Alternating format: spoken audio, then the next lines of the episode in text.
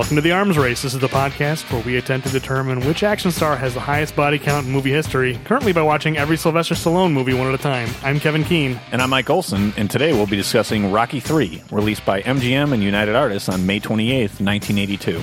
Starring Sylvester Stallone, Talia Shire, Burt Young, Carl Weathers, and Burgess Meredith as Mickey, co starring Tony Burton and introducing Mr. T as Clubber Lang, written and directed by Sylvester Stallone. Never in this podcast have I been happier to get to a Rocky movie than this season because it's been real rough. I, So- had, I had some rough picks in there, and Yeah, you know, I, I'm sure I have, I can take my fair share of the blame too. But I, we said on the last episode, the list is what it is. Yeah. I, I will say, I, Rocky Three has never been my favorite, but I'm just glad to be talking about Rocky again. Like that's all I want from this podcast is to talk about Rocky. I mean, I would be fine doing a Rocky podcast. I know you'd be less into that, but Uh, I know that you would be. Uh, I can say this that I haven't seen Rocky three that many times. This might only be the second or third time, third time at the most. okay. I had a good time with Rocky three. I really enjoy Rocky three. Okay, good. This is a lot of people's favorite Rocky. There's a certain type of Rocky fan where Rocky 3 is their favorite Rocky. I'm not that type of Rocky fan, but I get it. Like, I, I can look at Rocky 3 and be like, yeah, this is a really entertaining movie. I have problems with it. Okay, this is going to be the interesting one. This may be turned around of how we normally are. Yeah, I mean, normally, you, you know, I've, I've, I've said that you're the cynic of the podcast, Yeah. but I'll be the cynic this time. But I will say, I like, there is no Rocky movie that I dislike. yeah. I like established that. I like this movie. But there was a time in my life where this I would have said that Rocky 3 was my least favorite Rocky movie. That's is it still that case? no. It has come up in the in recent years. I'm Uh, going to say Rocky Five is not. I do not like Rocky. Well, I haven't seen it recently, but I don't remember liking anything about Rocky Five. I will defend Rocky 5. I think there are certain things that Rocky 5 does really well and there are other things it does very badly. Okay. But I think in the whole Rocky 5 is a good movie. We'll get there. But um, yeah, there was a time when I would have pref- said I prefer Rocky 5 to Rocky 3. Interesting. And there are reasons for that that we'll get into. But in recent years, the more I watch it, the more I enjoy it, especially the first hour. I said in the Rocky 2 episode, if I if you Yeah. took the last hour of Rocky 2 and the first hour of Rocky 3, that might be my favorite chunk of Rocky movie. Like if you took any 2 hours from a Rocky from the Rocky series. It's funny that you say that because as I was going through and watching this, uh, and thank you for lending me your DVDs and being able to do this without using those at all. I figured you didn't actually need it because you've seen it so many times. They're Blu-rays to be clear. Yeah, oh, sorry, I'm, Blu-rays. I'm enough of a Rocky fan to say, I know people are going to question my Rocky fandom with DVDs. Fair enough. Um, so I had that in mind.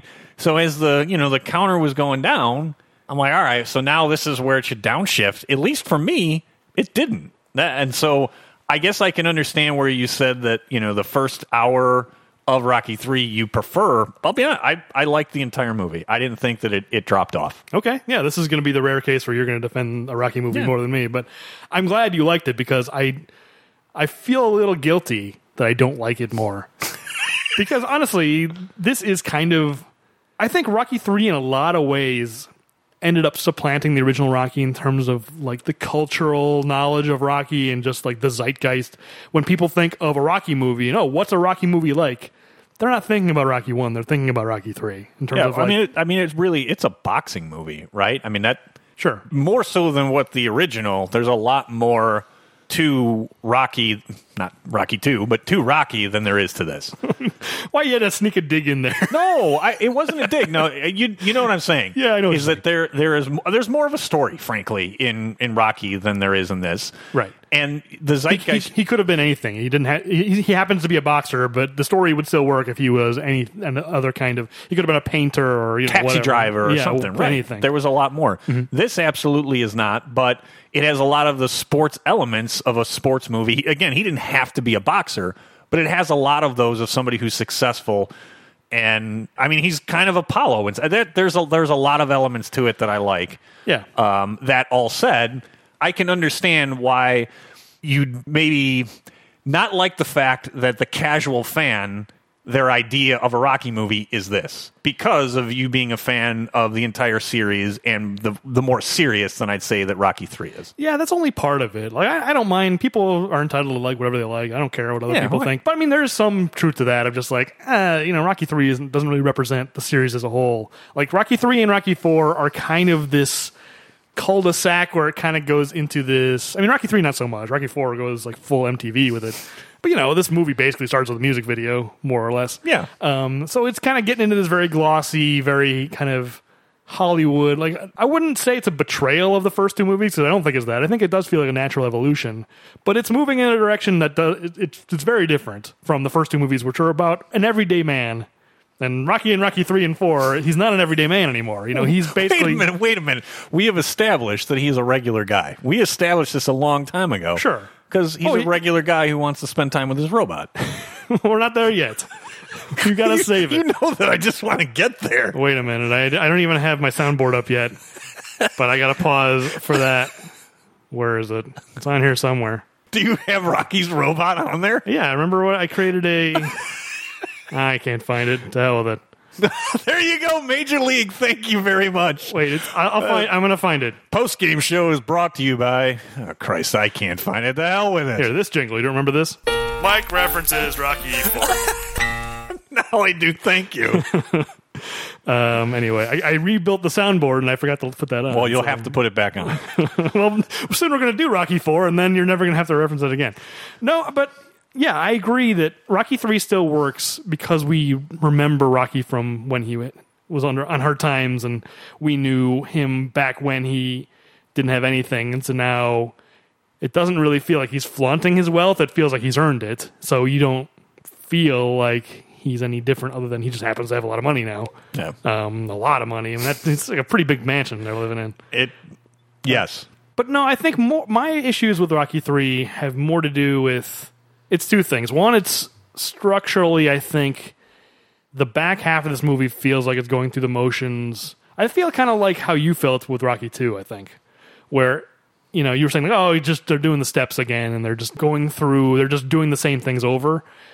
Whereas obviously Rocky Three has changed the setting. Now they're in L.A. and all that, and but it just feels like okay, here's the point where he stops believing in himself, and then here's the p- turning point where he starts to believe again, and then there's going to be a rousing training montage, and I don't know, the training montage doesn't do it for me in this movie, and then the fight is very quick and kind of anticlimactic in my opinion. It doesn't go the distance. It Yeah. doesn't See, that's what I. That's what I love about it. really. Yeah. I just. I feel like it's far more realistic. I guess. I mean, he Rocky just learned how to be a great boxer and just dismantled Clubber Lang, which But, is but but here's the other thing that I like about it is that I don't remember you know the all the other Rocky movies to know if this carries through. You'll know better than me. Uh, but the first two, it goes the distance, but for time reasons, because it's a movie, they have to skip a bunch of rounds. Sure. I like the fact that in both of the fights in Rocky Three, you see the entire fight. Oh, I so- like that. I don't like that at all. It's breaking tradition. I mean, I guess I, I'm I can't complain about both things. I can't say, oh, it's going through the, it's doing all the same things, and then it's also breaking tradition. But I, th- I think I want a classic Rocky fight. You know, it is formulaic, and you're right that this is the one movie that does break that formula. Every Rocky fight's the same. You see the, round one, it's in, in its entirety. You see round two in its entirety. Then the music kicks in at the end of round two, and then it's a montage until round 15, and then you see round 15. That's basically every Rocky movie except for this one. But there's drama in that. I, I like that. I, even though it is, I don't know if I like it because it's familiar or because it's effective.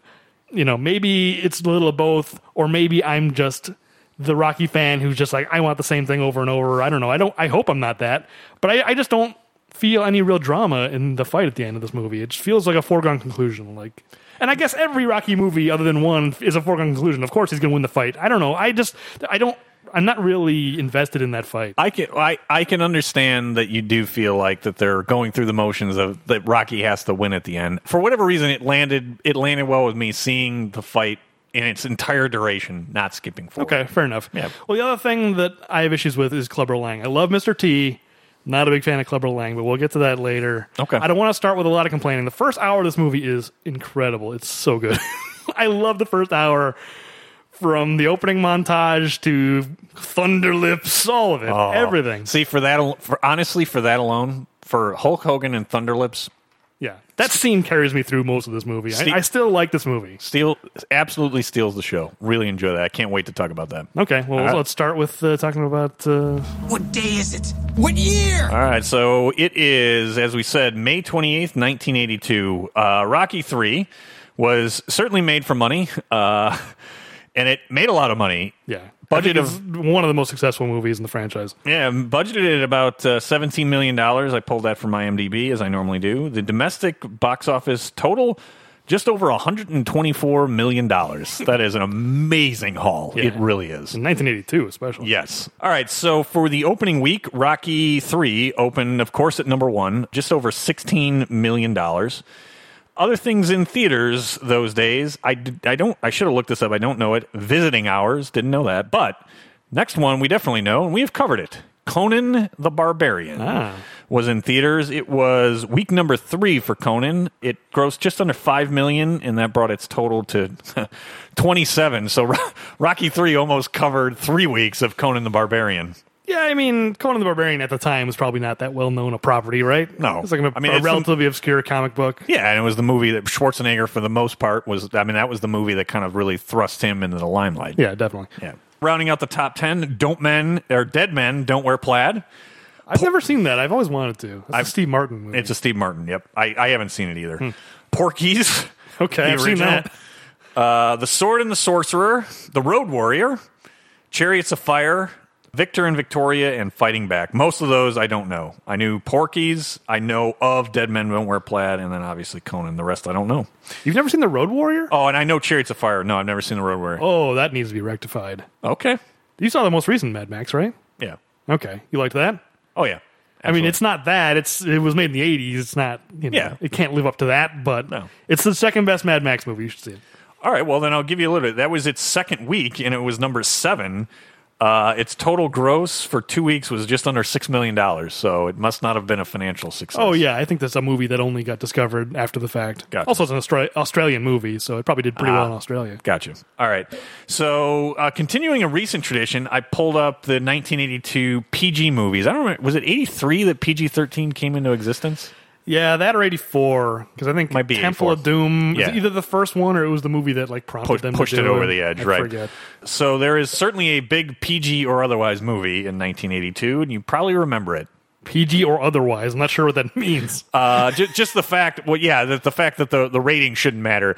It, wait, it was a PG movie that shouldn't have been PG. Is that No, no, not at all. here? No, no, no, it's not. It's just it was a huge movie in 1982. Okay. There's actually a Simpsons reference that I can I can use. Uh, Evening at the Improv. I pity the fool who doesn't phone home. Oh, ET. E.T. Yes, is by far and away the number one PG rated movie. Why did you have that preamble about PG 13 about ET? It's like the Uh, most wholesome movie ever. No, what I was saying is that it, it it probably is successful no matter what the rating was. E.T. would have been toward the top of the list. Either way, I mean, I would assume so. yeah, It's an incredible movie. just under uh, $360 million.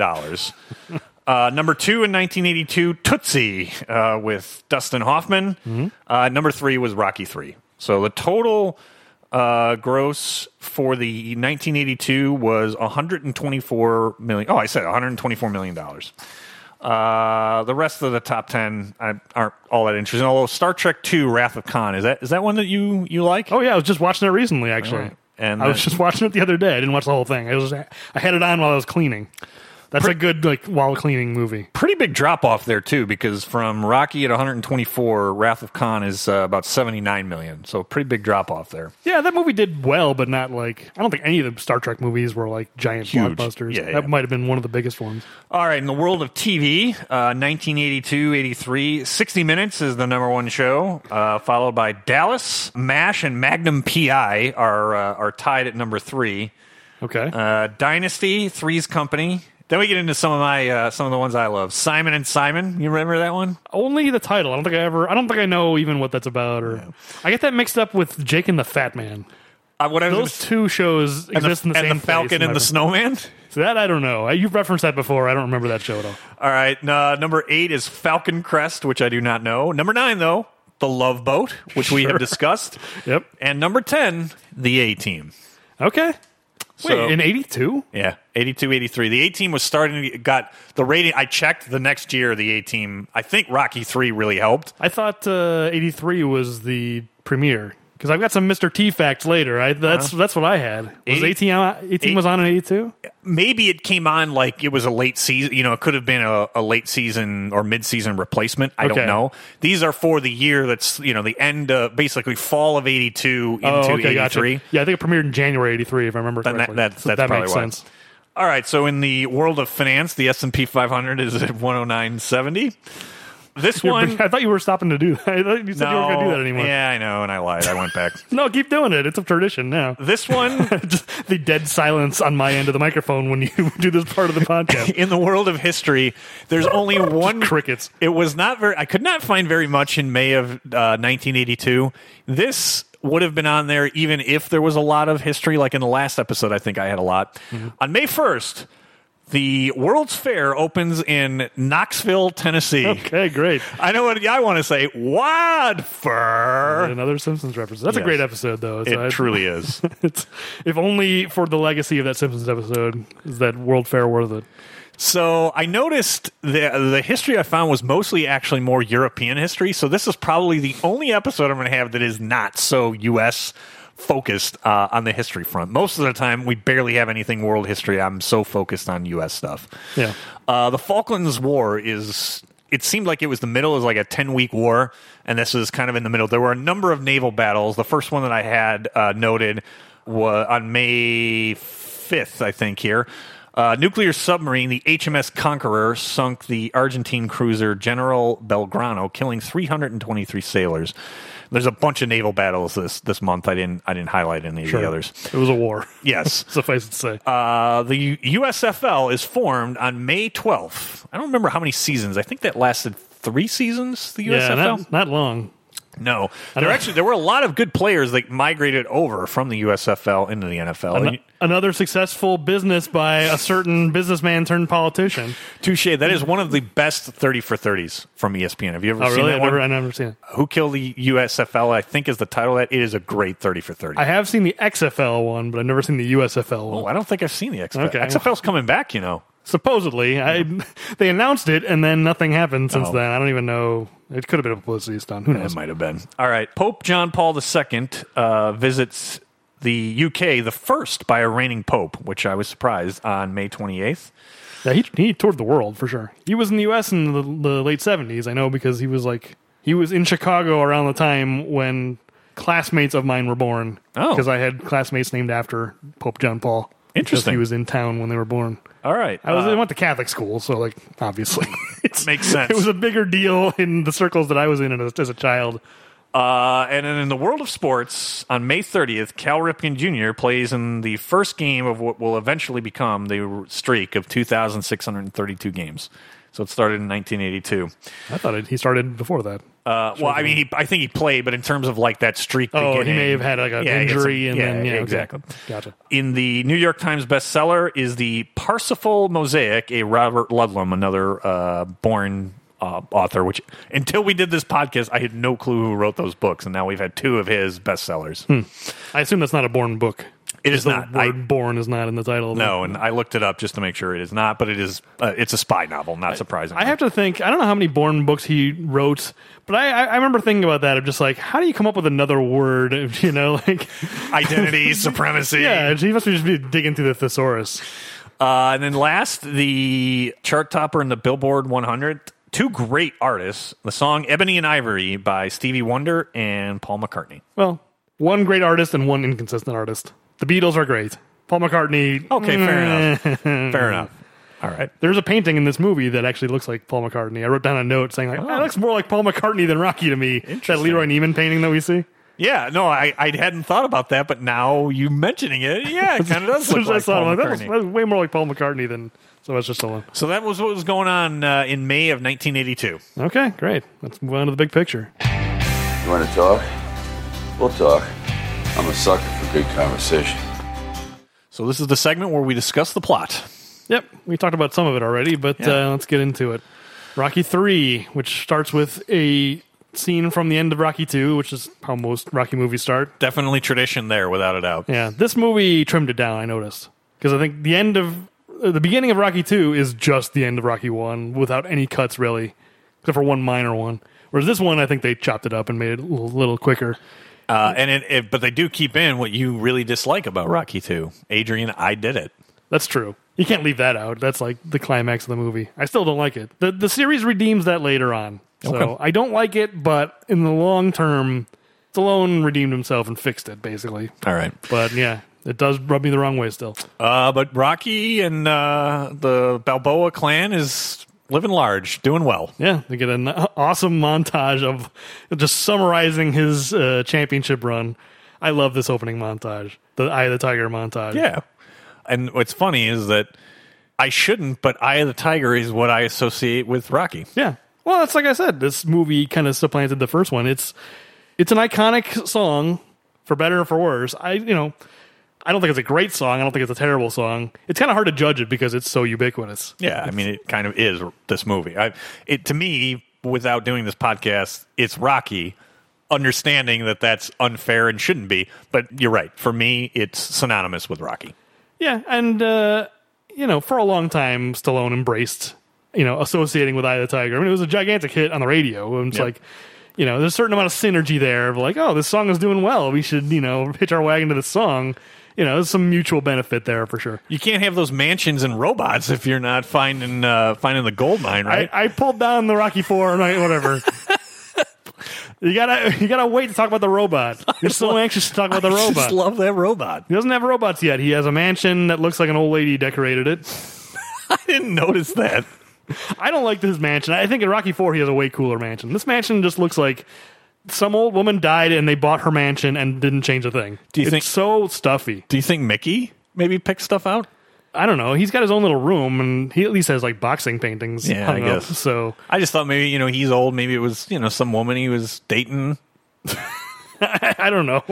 Maybe an old woman is wrong. It just feels stuffy. Okay. And I'm sure part of it is like this movie is showing that Rocky, who came up from nothing, now that he has this money and he's trying to be sophisticated and he's wearing all these nice suits now and he's he's you fixed your face like Paulie says like he's he's kind of fixed himself up and he's trying to be you know high society yeah. yeah.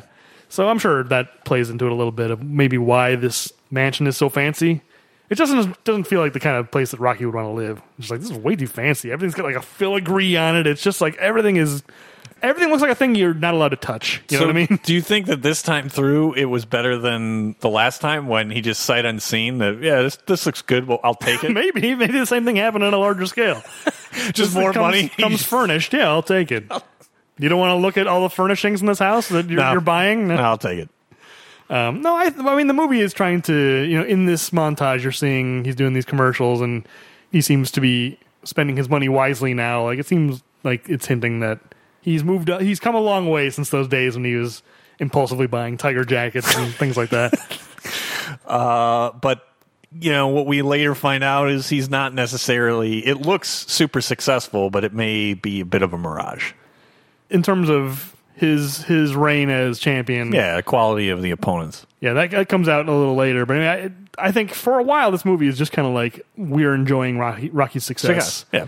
You know, including the, the Thunder Lip sequence. I think that comes before Rocky and Mickey have that talk, right? Yes. I mean, that's just that sequence has no reason to be in the movie. It's just there for fun. But so what? It's so fun.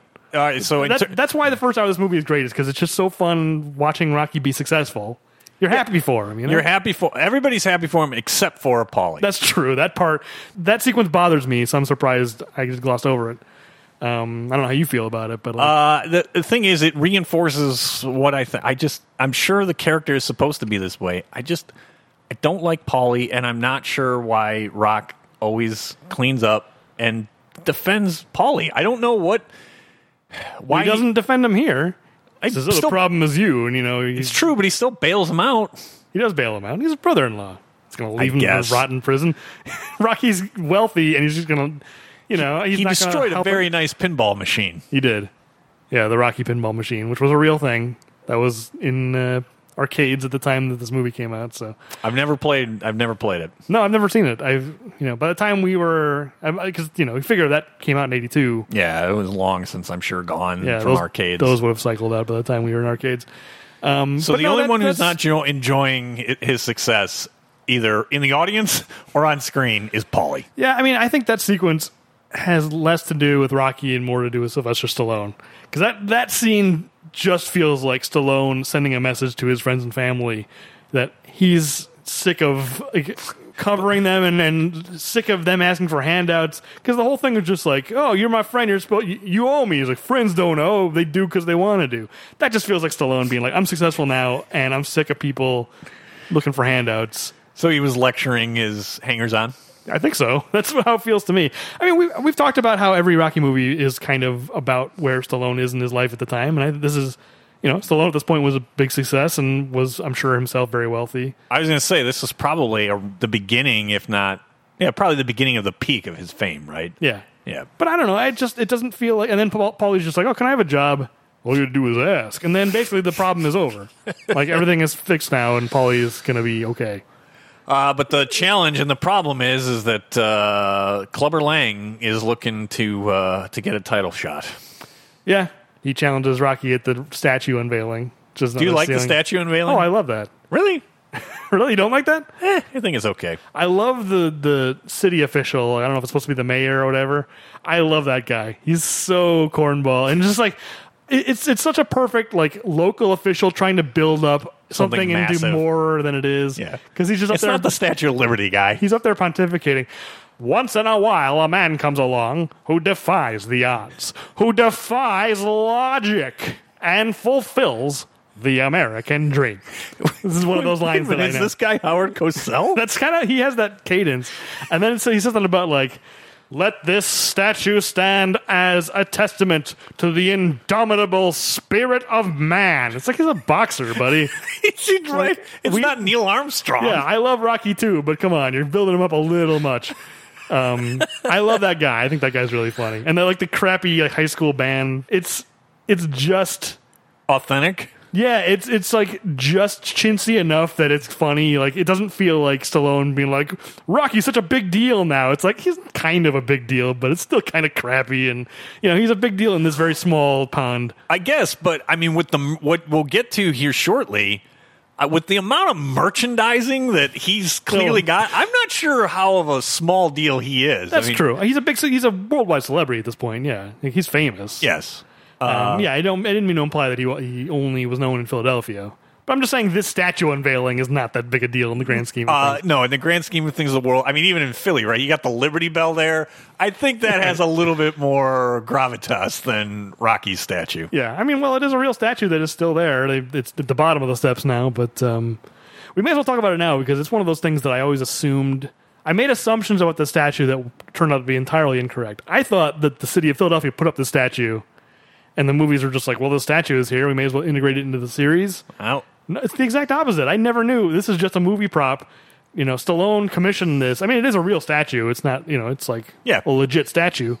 But Stallone commissioned it and just like put it there, and they filmed Rocky Three, and then he was like, "It's a gift to the city. We're gonna leave it here." And the city's like, "What? What are you talking about?" well, and I, I think it wasn't the city, though, because I think it's by the Museum of Art in Philly. Yeah, I'm like, they definitely did not want that. And that. I said, that's not art. Get that Yeah. out of here. It's a movie prop. Yeah, they moved it to the Spectrum for a while, the Philadelphia Spectrum, and then and now it's the bottom of those steps. Yeah, because you I- see I- it later in the series. But. I think the, the the main reason is, is because the people of Philadelphia did embrace it to the point. What I will say is that one of the it's actually the first Kickstarter campaign that I I Oh, participated. Are you going to talk about that RoboCop yes, statue? is the statue of RoboCop. That's not the same thing. Why is it not the same thing?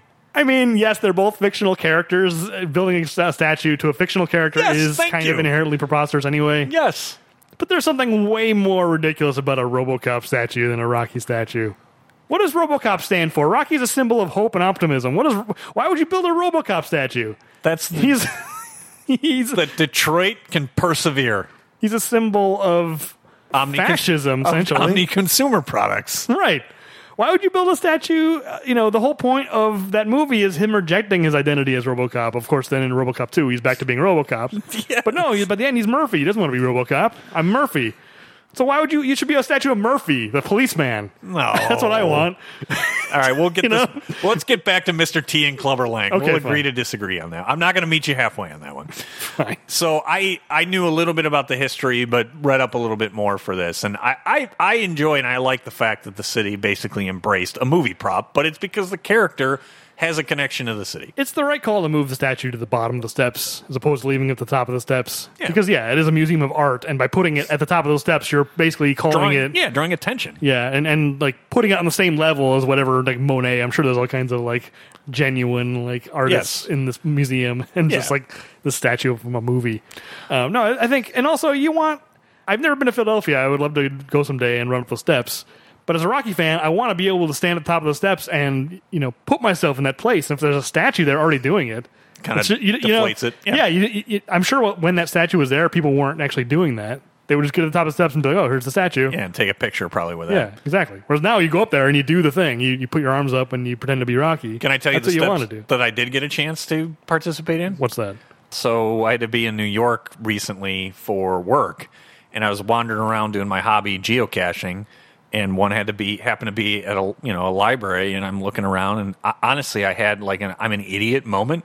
I'm like, oh my god, this is this is it. These are the steps.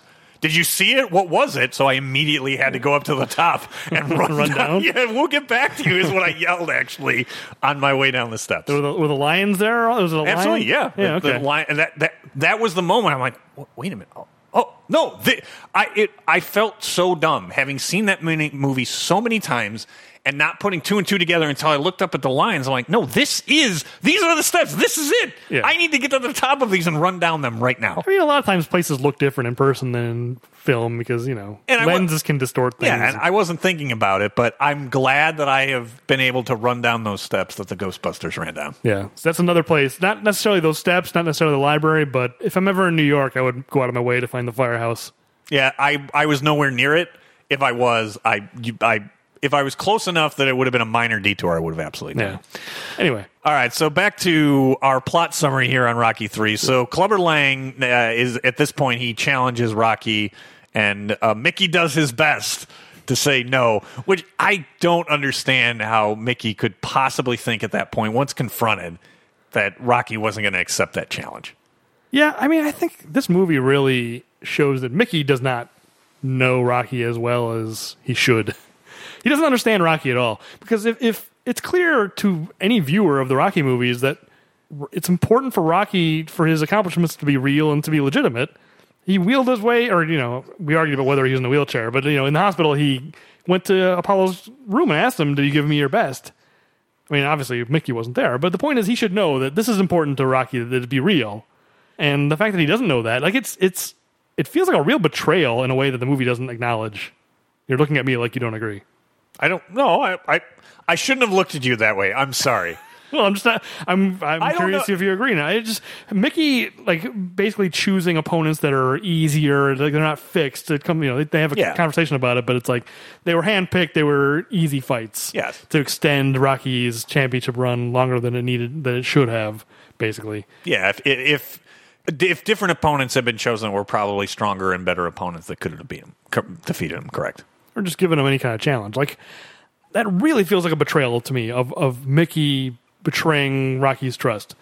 You know, and I can understand why he would do something like that, but it's like to basically undermine because it ends up undermining his compliment, uh, his confidence, Confidence, where right. it's like he doesn't trust himself anymore. He doesn't think that any of it was legitimate, and you know, Mickey should know better. Mickey Mickey should know that that's.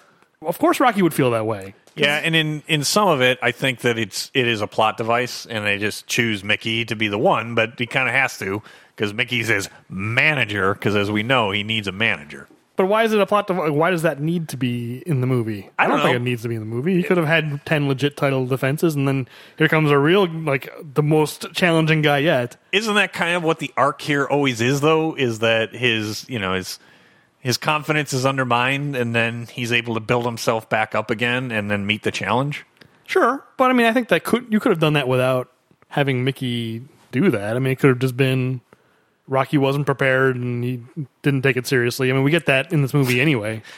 in another amazing montage, the first half of this movie is just full of great montages. Yeah, so uh, I, I let, let's I guess let's get to that. His his training for the first Clubber Lang fight.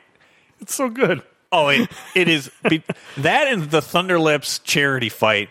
It's almost as if they're in a different series and not the Rocky series, but they are just a lot of fun. Yeah. And the level, I mean, the level of merchandising, he puts, you know, Mel Brooks and Spaceballs to shame with the amount of merchandising ideas that there are for Rocky. Well, he lets Paulie run that part of the business. Well, well, my, my point is, is that just not that it's Rocky doing it, but the fact of what the depths of, I mean, Rocky is on the platform with Kiss that I think his name it would be on Sure. anything. that started in the first movie with the meat packing thing in the back of his robe. It's true. So you know, uh, that's Paulie's been doing this since the beginning. There are no there's anything- standards. You're right. Yeah. Paulie has no franchise or name standards whatsoever. I mean, he's a boxer. He's got to make hay while the sun's shining. He doesn't. He's not going to have a long career. He's talking about retiring already. It's like he's got to make his money now. Fair enough. That mansion's not, not going to pay for itself. That's right. He's got bills to pay. So he is not in any way. Rock is in no way, shape, or form training the way he should be. Yeah, he's got he's got Frank Stallone uh, singing back up in his uh, his training. There it so he gotta- is. He's got to deal with that there. You guessed it, Frank Stallone. I'm disappointed in how many, how few times we've had Frank Stallone sightings. Well, Rocky Three makes up for a lot lost time because uh, there are three different instances of Frank Stallone are you appearing in some fashion in this movie. so do you hit the button three times? I will hit it two more times. The first time is there's a scene with Rocky and Adrian in bed. He's teaching her to sing Yeah. the song "Take It Back," which is the Frank Stallone song from the first movie. And Adrian can't sing it. I didn't. Okay.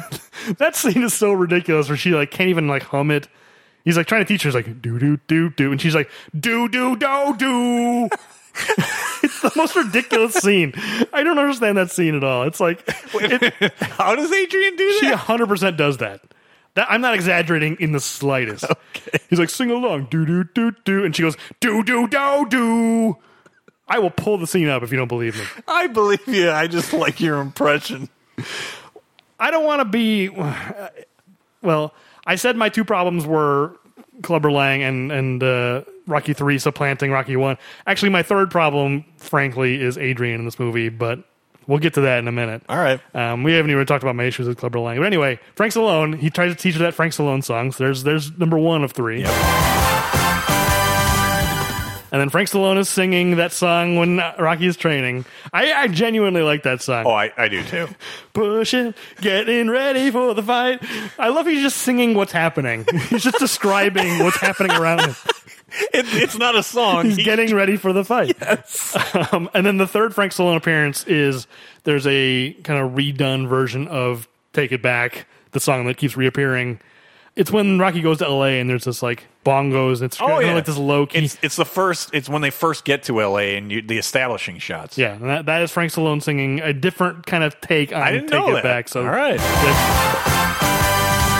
We're getting our fill of Frank Stallone in All Rocky right. 3. I think this is the most Frank Stallone appears in any probably Stallone movie ever. So All right. Well, why don't we why don't we then get to your issues with Clubber Lang? Since now he's training for the first fight with Clubber, and Clubber absolutely just destroys anybody who's trying to talk to him in the locker room, as well as then Rocky. Let me. I guess I should be clear. It's not necessarily I have a problem with the character of Clubber Lang, and like I said, I love Mr. T, and I think he's really good in this movie. I just, it's really the he's the only Rocky opponent where we never get his point of view. We never get his perspective. We never feel any kind of sympathy in any way. Even Drago gets a moment where he chokes his trainer and says, "I fight for me." Even he gets a little bit of humanity. Clubber Lang is just an angry black man, and the movie doesn't give a shit what he thinks or what what his point of view is from. He, you know, it's it's one of these things where, far be it, I'm not saying the movie's racist by any stretch. I don't think it's that much of an issue. But prior movies, Rocky One and Rocky Two, we talked about it. You never even con- thinking about the racial issues. Just like Rocky's fighting a black guy, you never even think about it. It's not. It's not an issue. Here, I think it's a little bit of an issue because we don't know what his background is. I'm sure there's a reason why he's so angry, and it's like I would like to know what his background is. I would like to humanize him a little bit, and he, he's bordering on a stereotype of just like I, I can I can see that perspective. I don't know if it's that Mr. T hadn't had you know a lot of acting credits and they didn't want to give him a ton of screen time. I don't know. I think he could have handled it. Oh, I think so too. I just don't know if the decision was made to limit his screen time. I think the one thing that saves it is that it's Mr. T because Mr. T is so odd. I mean, we're all familiar with Mr. T now, but it's like the mohawk and the earrings are just like this is an odd guy. It's like the, that's the only thing that saves it is because he's so it doesn't feel like a stereotype because Mr. T is so unique. Yeah. It's not like, oh, it's you know, every other guy you see with feather earrings and a mohawk, it's like, yeah, he is he is an individual. Like he Right. It doesn't feel like he's just this, you know, stereotype. But, you know, the it makes me think of Eddie Murphy did a, a, a comedy bit around this time, and I think he was talking about Rocky Three, where he would talk about running into uh, white guys in the theater after they saw Rocky and trying to pick a fight, like with the biggest, blackest guy they can find. that he, Eddie Murphy had I a bit remember, about yeah, this. I, I do remember it. I I don't think it was Saturday Night Live. I think it was one of his stand-up, stand-up bit, yeah. yeah, absolutely. Where he's a, a guy be. tries to pick a fight in in the the concessions, and the guy's like, "You just saw Rocky, didn't you?" You know, like that's the. But I, you know, I think it Might be an Eddie Murphy. It might be Raw. It might, be raw. yeah. I don't remember. It was it was either raw or delirious, but Yeah. uh, but yeah, that's kind of that's what this movie feels like. It's just like you know the first two movies, you're rooting for Rocky to defeat Apollo, and it doesn't feel at all dirty in any way. And here it's just like there's a certain type of person watching this movie who has maybe a certain perspective. And they're gonna look at Mr. T and say, "Yeah, kill that guy." You know what I mean? I can see that. I, Mm, I just am a little. I just find it a little uncomfortable in this movie. It's it's not a huge problem. I guess it just needed one scene, one scene from Clubber Lang's point of view. Who is this guy? You're right. They you don't establish because one of my questions is I don't. I guess it's because Mickey has held back and not given him the shot. It does seem like he has an inordinate amount of you know, dislike for Rocky. And Rocky and Rocky has and he immediately is hostile towards Clubber, like too early. I mean, obviously, Clubber Lang is interrupting his statue ceremony, so I mean, I guess Rocky has a right to be upset. I'm sorry to interrupt, but it's just like, yeah, everything is just.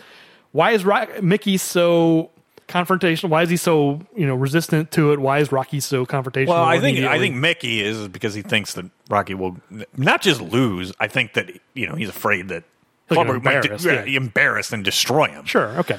But I guess the, the thing that I lo- what I liked about it is I like the fact that the roles are reversed and Apollo is the one who didn't take Rocky serious in the least. It's not explaining away, and the flaw that you've pointed out is a fair flaw. What I do like about Clubber is I like that he's he's Rocky, basically from the first Rocky movie, is that he's the one who nobody necessarily gives a chance and deserve and you know maybe in his case deserves it. Rocky in the first Rocky movie did not deserve that chance at, against Apollo at all. Oh, sure, and and that's a fair point. The movie needed to make that connection. Yeah, if it had that's a fair one, criticism. if it had one scene where it was making the point of like, oh, he's just like Rocky. You know, he's had a very similar type of an upbringing. You know, coming from nothing, and Right. You know, now he's got a shot at the title, and it's like if the movie had just made that connection to say he, they're the same, and you know, the, I mean, it just feels like Stallone, the screenwriter, doesn't like this character, and just is saying he's just a bad man. He's just Yeah, I guess that that is a very that's a fair criticism. he just seems like the most villainous in a way that and, and I again all you needed was a little context of just like why does he hate everybody i mean Clubber Lang hates everybody Yeah, he, does. not like You're- no, anybody You're right, Uh, but it, like for me, I, I don't know. Maybe maybe he doesn't. For whatever reason, I I'm not necessarily rooting for Clubber Lang, but I like him. I'm not sure why. Okay. I mean I, I like mr t in this movie. I think he's well giving a good performance is probably the wrong thing because he's not a good actor but you know they just fit the role for him. He's just Yeah. being himself. Um, but i like what he's doing in this movie. Um, like i said it's not that i don't like the character. I feel like it's just missing a scene. Slide a scene in there where we we see his point of view. We never get his point of view in any No, way. you don't. And what's funny is you wind up getting more of a point of view from, of course, Rocky, but you get it from Apollo, which is interesting and kind of ironic. Somebody a character that you we already know motivations. You get way more of a point of view from Apollo in this movie than you do Clubber Lang. Yeah, and that's that's great. I, I assume you agree with me that Apollo feels more like he was from the first Oh, movie. absolutely. And that's probably some of the reason why I'm so much uh, more upbeat about this movie because this is the Apollo that I know. This is the Apollo that I like. And Carl Weathers, again, I think is given a great performance. And, and I think that takes a lot of the curse off of it. Also, again, in no way am I saying this movie is racist because I mean, in the end, Rocky's going to train with Apollo and with Duke in L.A. and Right. it it actually kind of addresses it through Paulie because Paulie's perspective on that Oh, whole thing is, you know, Paulie clearly is racist. Yes, definitely. And, I, and there's a little bit of a subplot going on in the background of Paulie and Apollo kind of coming to respect each other, and or maybe not respect. That's maybe the wrong word, but you know, there's that little moment where Paulie's like, "Apollo, you did good." Oh, thanks, Paulie.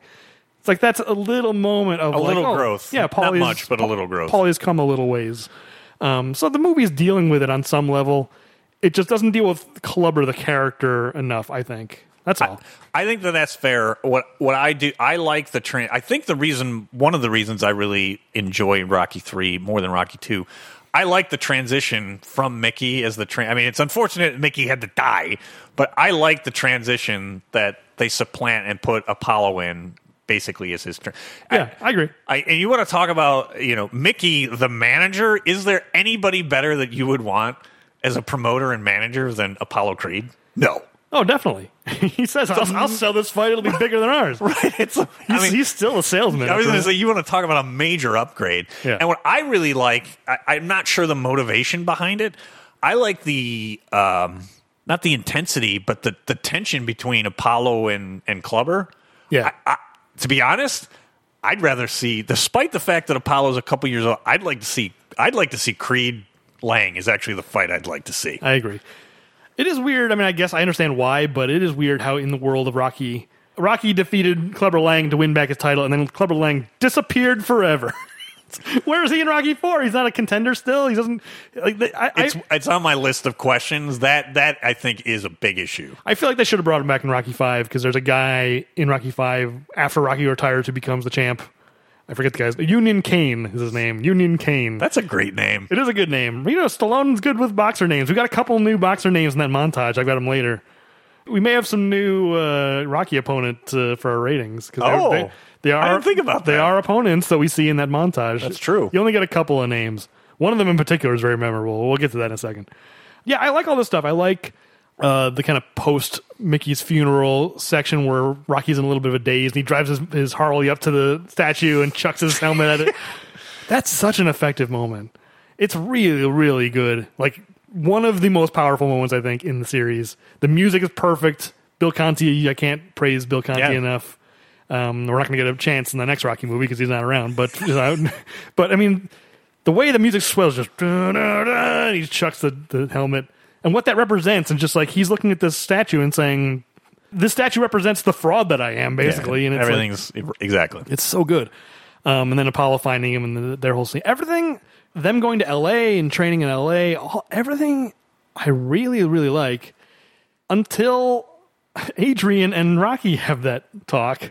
That I will say is probably my least favorite scene in the movie. Yeah, and I think, it, and it's such a linchpin. It's such a pivotal, and it's literally a pivotal moment. Right, he, he changes from being Yeah. down on himself to believing in He's going to beat Apollo in that foot race. and conceptually, I love the idea of Adrian being the one, being the tough one, and being like, you know, she was so mousy in the first movie, Yeah. and like, Where she her path, right? yeah, and he- Rocky was the one who got her to believe in herself, and now she's basically returning the favor. Conceptually fantastic. I'm glad Adrian has a thing to do in this movie that's important. She goes into a coma in Rocky too. That's the only thing she does that's important. So you know, um, and she gives birth. I, you know, I guess I guess that's important too. Their kid has almost nothing. Like that, their son may as not may as well not even exist. Uh, it's another thing I have in here. You just leave him in Philadelphia. We're going to L.A. for a couple of months. You can hang out with the nanny. You've just taken my. Qu- I I can't. We can talk about it later. Believe that that is in here. I mean that there's no reason that both of them need to be in L.A. or if they are, their son should be with them. Yeah. It's, this is the beginning. I've said in the past. I don't. Sometimes it's intentional. Sometimes it's unintentional. But there's a real theme going through this series of Rocky being a bad father. and that's a great example. That that's probably the the exhibit A in that argument. well, Exhibit B is after the Thunderlips fight. You notice the moment where they his son comes into the ring and he wants a picture with Thun- Thunderlips, and he picks up his son, and, he, and his son's like. Ow, that hurt! And he's like, "What? That's all right." And he like doesn't even care at all. He's like, Oh, no, I missed that." I need to take this picture. Shut up." I got Hulk Hogan here. he, he does not. He's so dismissive of his son. Like he picks up his son and just hurts him. Ow, that hurt! It literally says that hurt. It's you know Homer. Oh, you're hurting my arm. No, I'm not. Not, I, that's basically what happens at the end of that Thunderlips fight. Rocky goes like, "No, it's fine." he says something like that. Um, yeah, there's a lot of uh, bad parenting going on in general. Yeah. So we'll we'll talk about more of that. So I mean, at least he left him with a human being and not with a robot. But again, we need to save that conversation. At least the, the babysitter in this movie is flesh and blood. So and then yeah, by the end, uh, Rocky has been able to turn the corner, and he's got Apollo in his corner, and he wins the title back. Yeah, he does. Should we save the conversation about that scene until later? I definitely have a lot to say about that Adrian scene. Yeah, let's let's. I'm sure you've got it in the little. We can cover it in the little details. I just don't want to forget. I mean, I don't, but whatever. Just, let's just remember to talk about it later. All right. Let's move on to technology. It's already up in the cloud. What cloud? What cloud? All right, so this is the segment where we try and, I guess, update for current times how technology would have either changed the plot or maybe some key moments or just ideas that we had uh, as time has gone by. So I had a few on this one. I don't know if you want to lead off. I got two, so I mean, I don't have a ton, but I the one thing I have in terms of his training for his first fight, Okay. I think Rocky is live streaming his training Ooh. I didn't have that. Yeah, I like that. That that that's definitely a better way to merchandise Yeah. today. I did not think about that. I'm sure he's got a whole like merch. He's got a whole store that you can you can buy all his swag from. Absolutely. But um, yeah, That's a good he- one. He's got a videographer wandering around live streaming everything. All right. So what I've got, my first one is that in that first montage that you love of him defending his titles, you you cut to a couple of clubber all disgusted out in the stands. Yeah, he keeps attending these fights. Yes, one of them. He must have been paying a lot of money to get in these fights. Uh, I, I well, yes, he's paying a lot of money. He is not at all. He's stalking him on Twitter. I mean, there's just no way, shape, or form. And he's also he's probably not showing up to that statue unveiling. He's already been taunting him on Twitter, which leads me really into my second one. So I, I'll do that. Is that Okay. Rocky would have known today all of those challengers were, were paper tigers because he would have been absolutely lit up in on ESPN and in social media. There's just no way. And I mean, in some ways, I think that the newspaper beat reporters. I, it's kind of hard to believe that Rocky wouldn't have known, but definitely today, he, there's no way he could have avoided it. I mean, I th- probably Mickey was. You know, the contenders were of high enough quality to be plausible. You know, he's just Yeah, they weren't. It's the bare minimum to not get scrutiny by the press. I'm sure They weren't I'm Spider guessing. Rico, right? Yeah, because he fights like the German champ, right, or something Yeah, like that. they- they go over to Europe for that, They're yeah. like real fighters. They're not like nobodies. There's a guy who's mentioned in the first movie, Joe Zack. Remember in the first movie where they're trying to go through the list of contenders, like, oh, you Oh, can fight this. Apo- Apollo's going through, right? Yeah, you can fight Is this guy. You can fight this guy, and one of the guys that Rocky fights in that montage is Joe Zack, and he's, he's one of the guys that's mentioned in the first movie, which is a nice yeah, touch. wa- wasn't Jozak? Wasn't he like one of the ones that uh, I don't know? He like a broken arm or, or something that like kept him out. No, that's that's the guy that uh, Apollo was originally going to fight. I forget. Uh, boy, what was the name of the boxer? Apollo was going to fight and then backed out because he broke his hand. Gotcha. Okay, so it wasn't Jozak. No, oh boy, I should know that. But it, it, it's no Joe Zack is a guy. He's just like, oh, he's a good contender. You should fight Joe Zack. And Apollo's like, nah, nah, the name isn't good or whatever he says. But no, Rocky fights Joe Zack in that montage, so we know that he's a real contender because they talked about him in the first movie Yeah. as a possible All right. contender for the title. So I'm sure they were just like, rather than being the number one contender, they're the number 22 or something. You know what I mean? Like they're still a contender. I just, I, gr- I guess I agree, but when there's a number one, it seems like it should go to number one. Yeah, well, uh, nowadays with all like the advanced metrics and things, I'm sure that someone would have some kind of algorithm or some kind of like mathematical formula to be like, Like the one from Escape Plan. sure, yeah, Kimbrel, It's magic. Kimbrel's algorithm would determine that Rocky is not fighting worthy opponents. you know that he's only just skating by. Um, it would have been nice if the movie had said that, oh, he, you know, the newspapers were talking about it and Rocky wasn't paying attention to it or Yeah. whatever. He was too busy posing with watches and suits and selling Sure. and selling swag that he wasn't reading the paper. We're going to talk about that stuff later. I got a, I've got a whole list of stuff. Uh, All right, you said you, you said you had another one on technology. I got one more.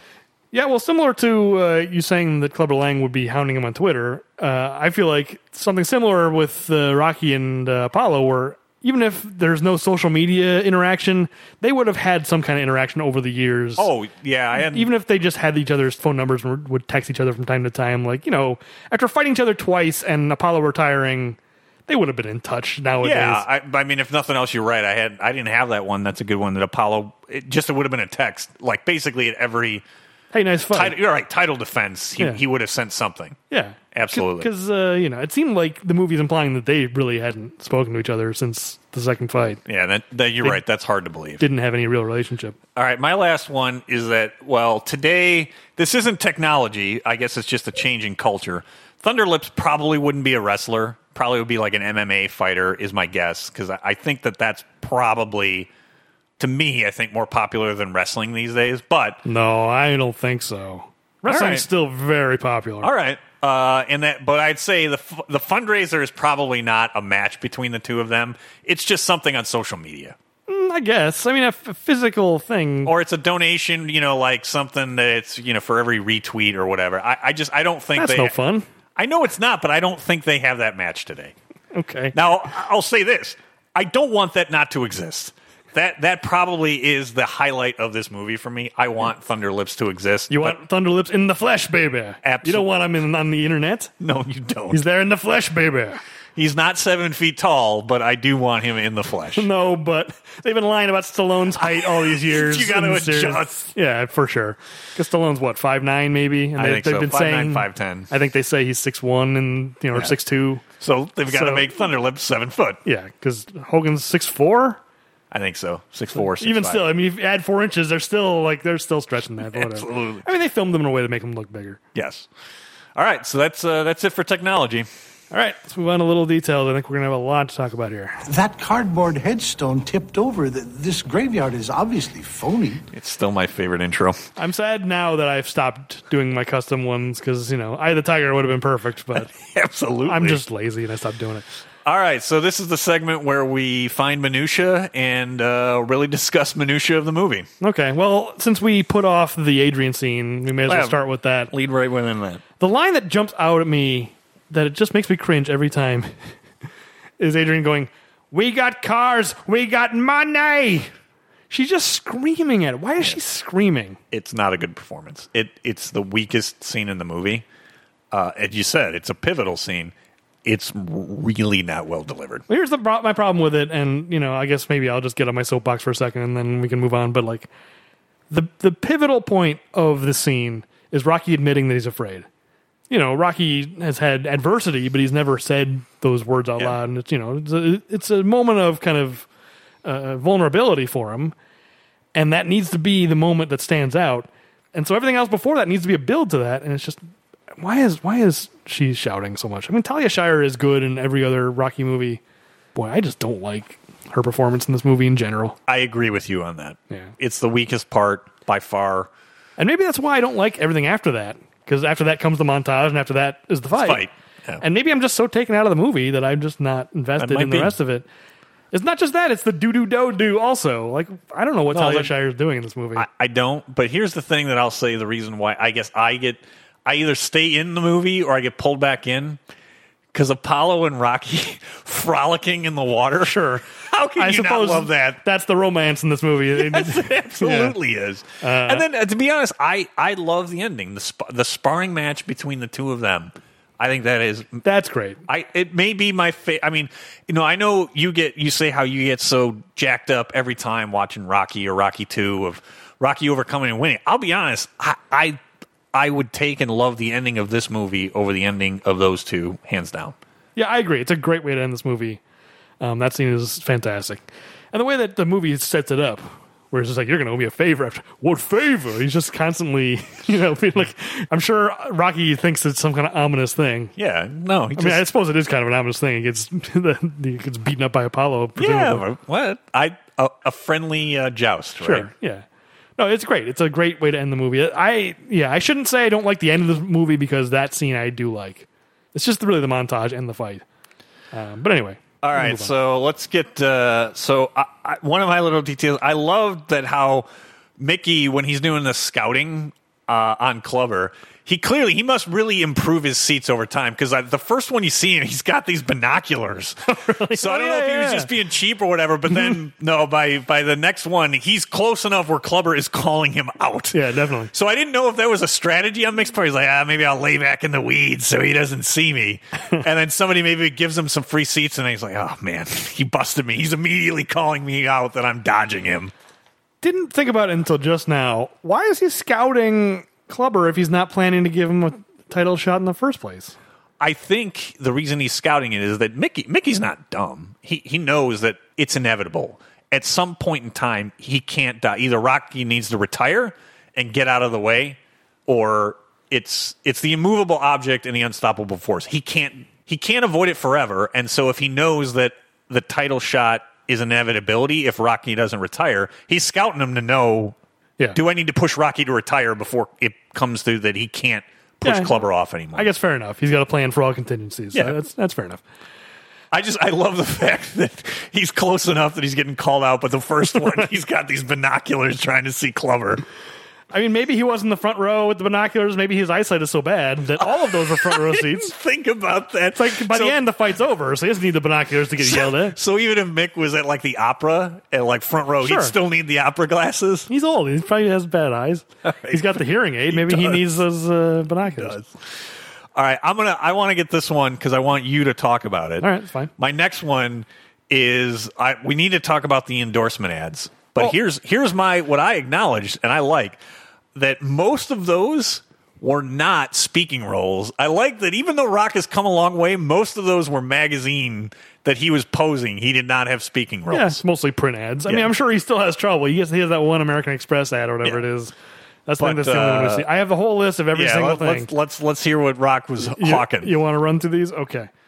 Do you want to hear about the magazines that he was featured in? Because that's the, the first part of it. yeah, let's do that.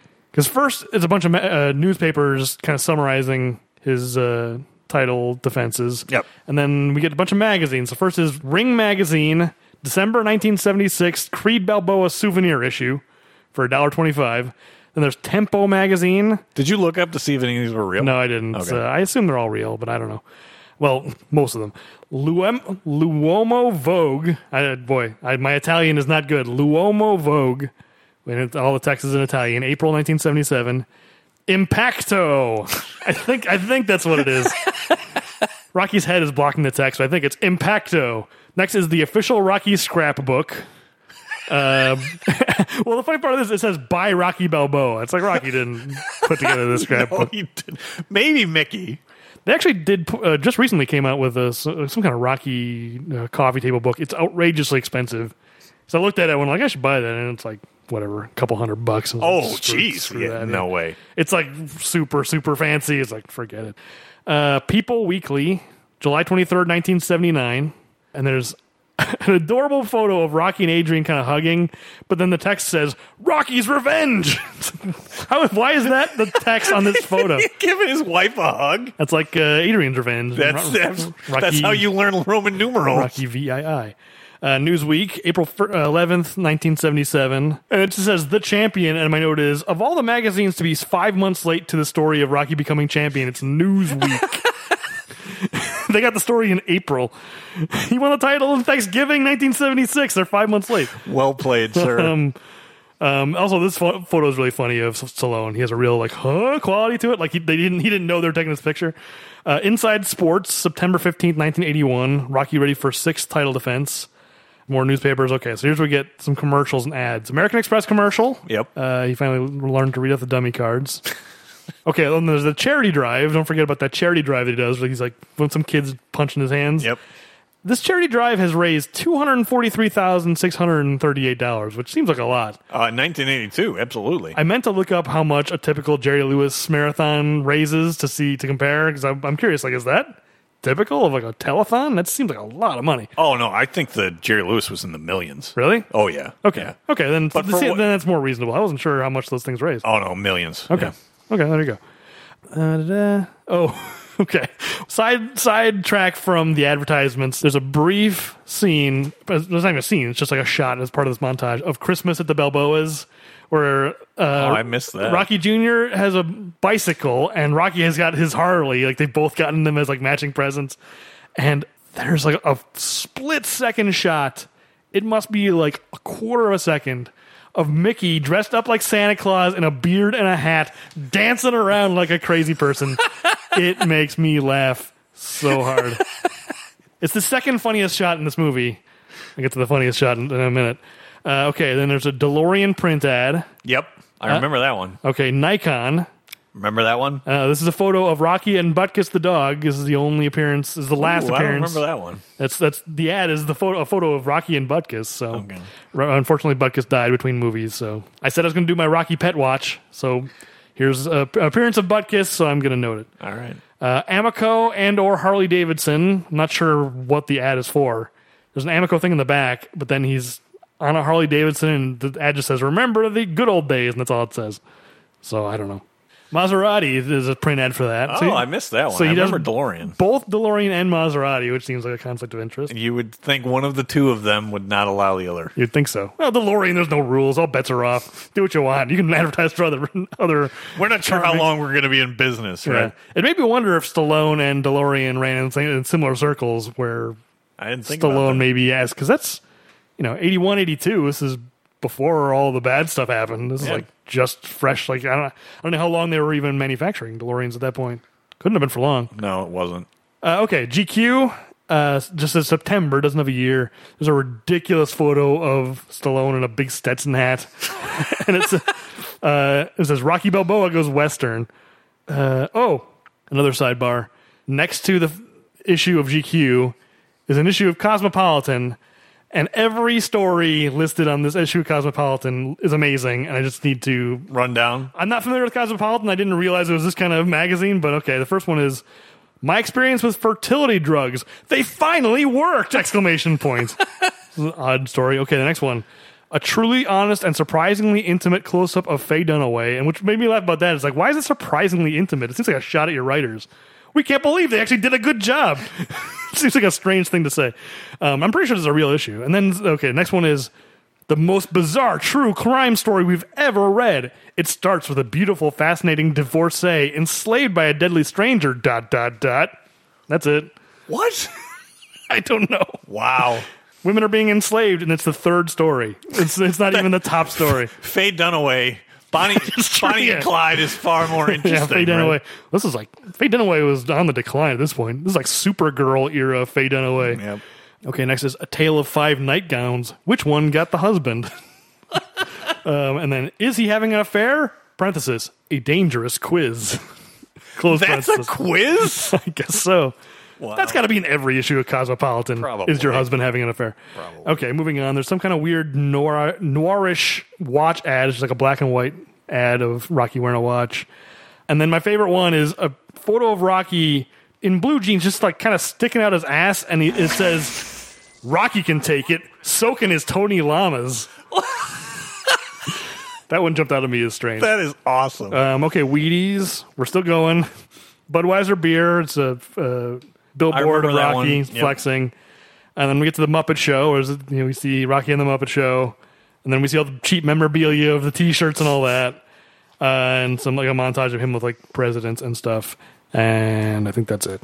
yes, that's it. that is a lot of endorsements. Yeah, he was busy in those three to five years. It's ambiguous how long it's been, but It's amazing he had time to box, actually, with working on all yeah, that stuff. ten title offenses plus all this.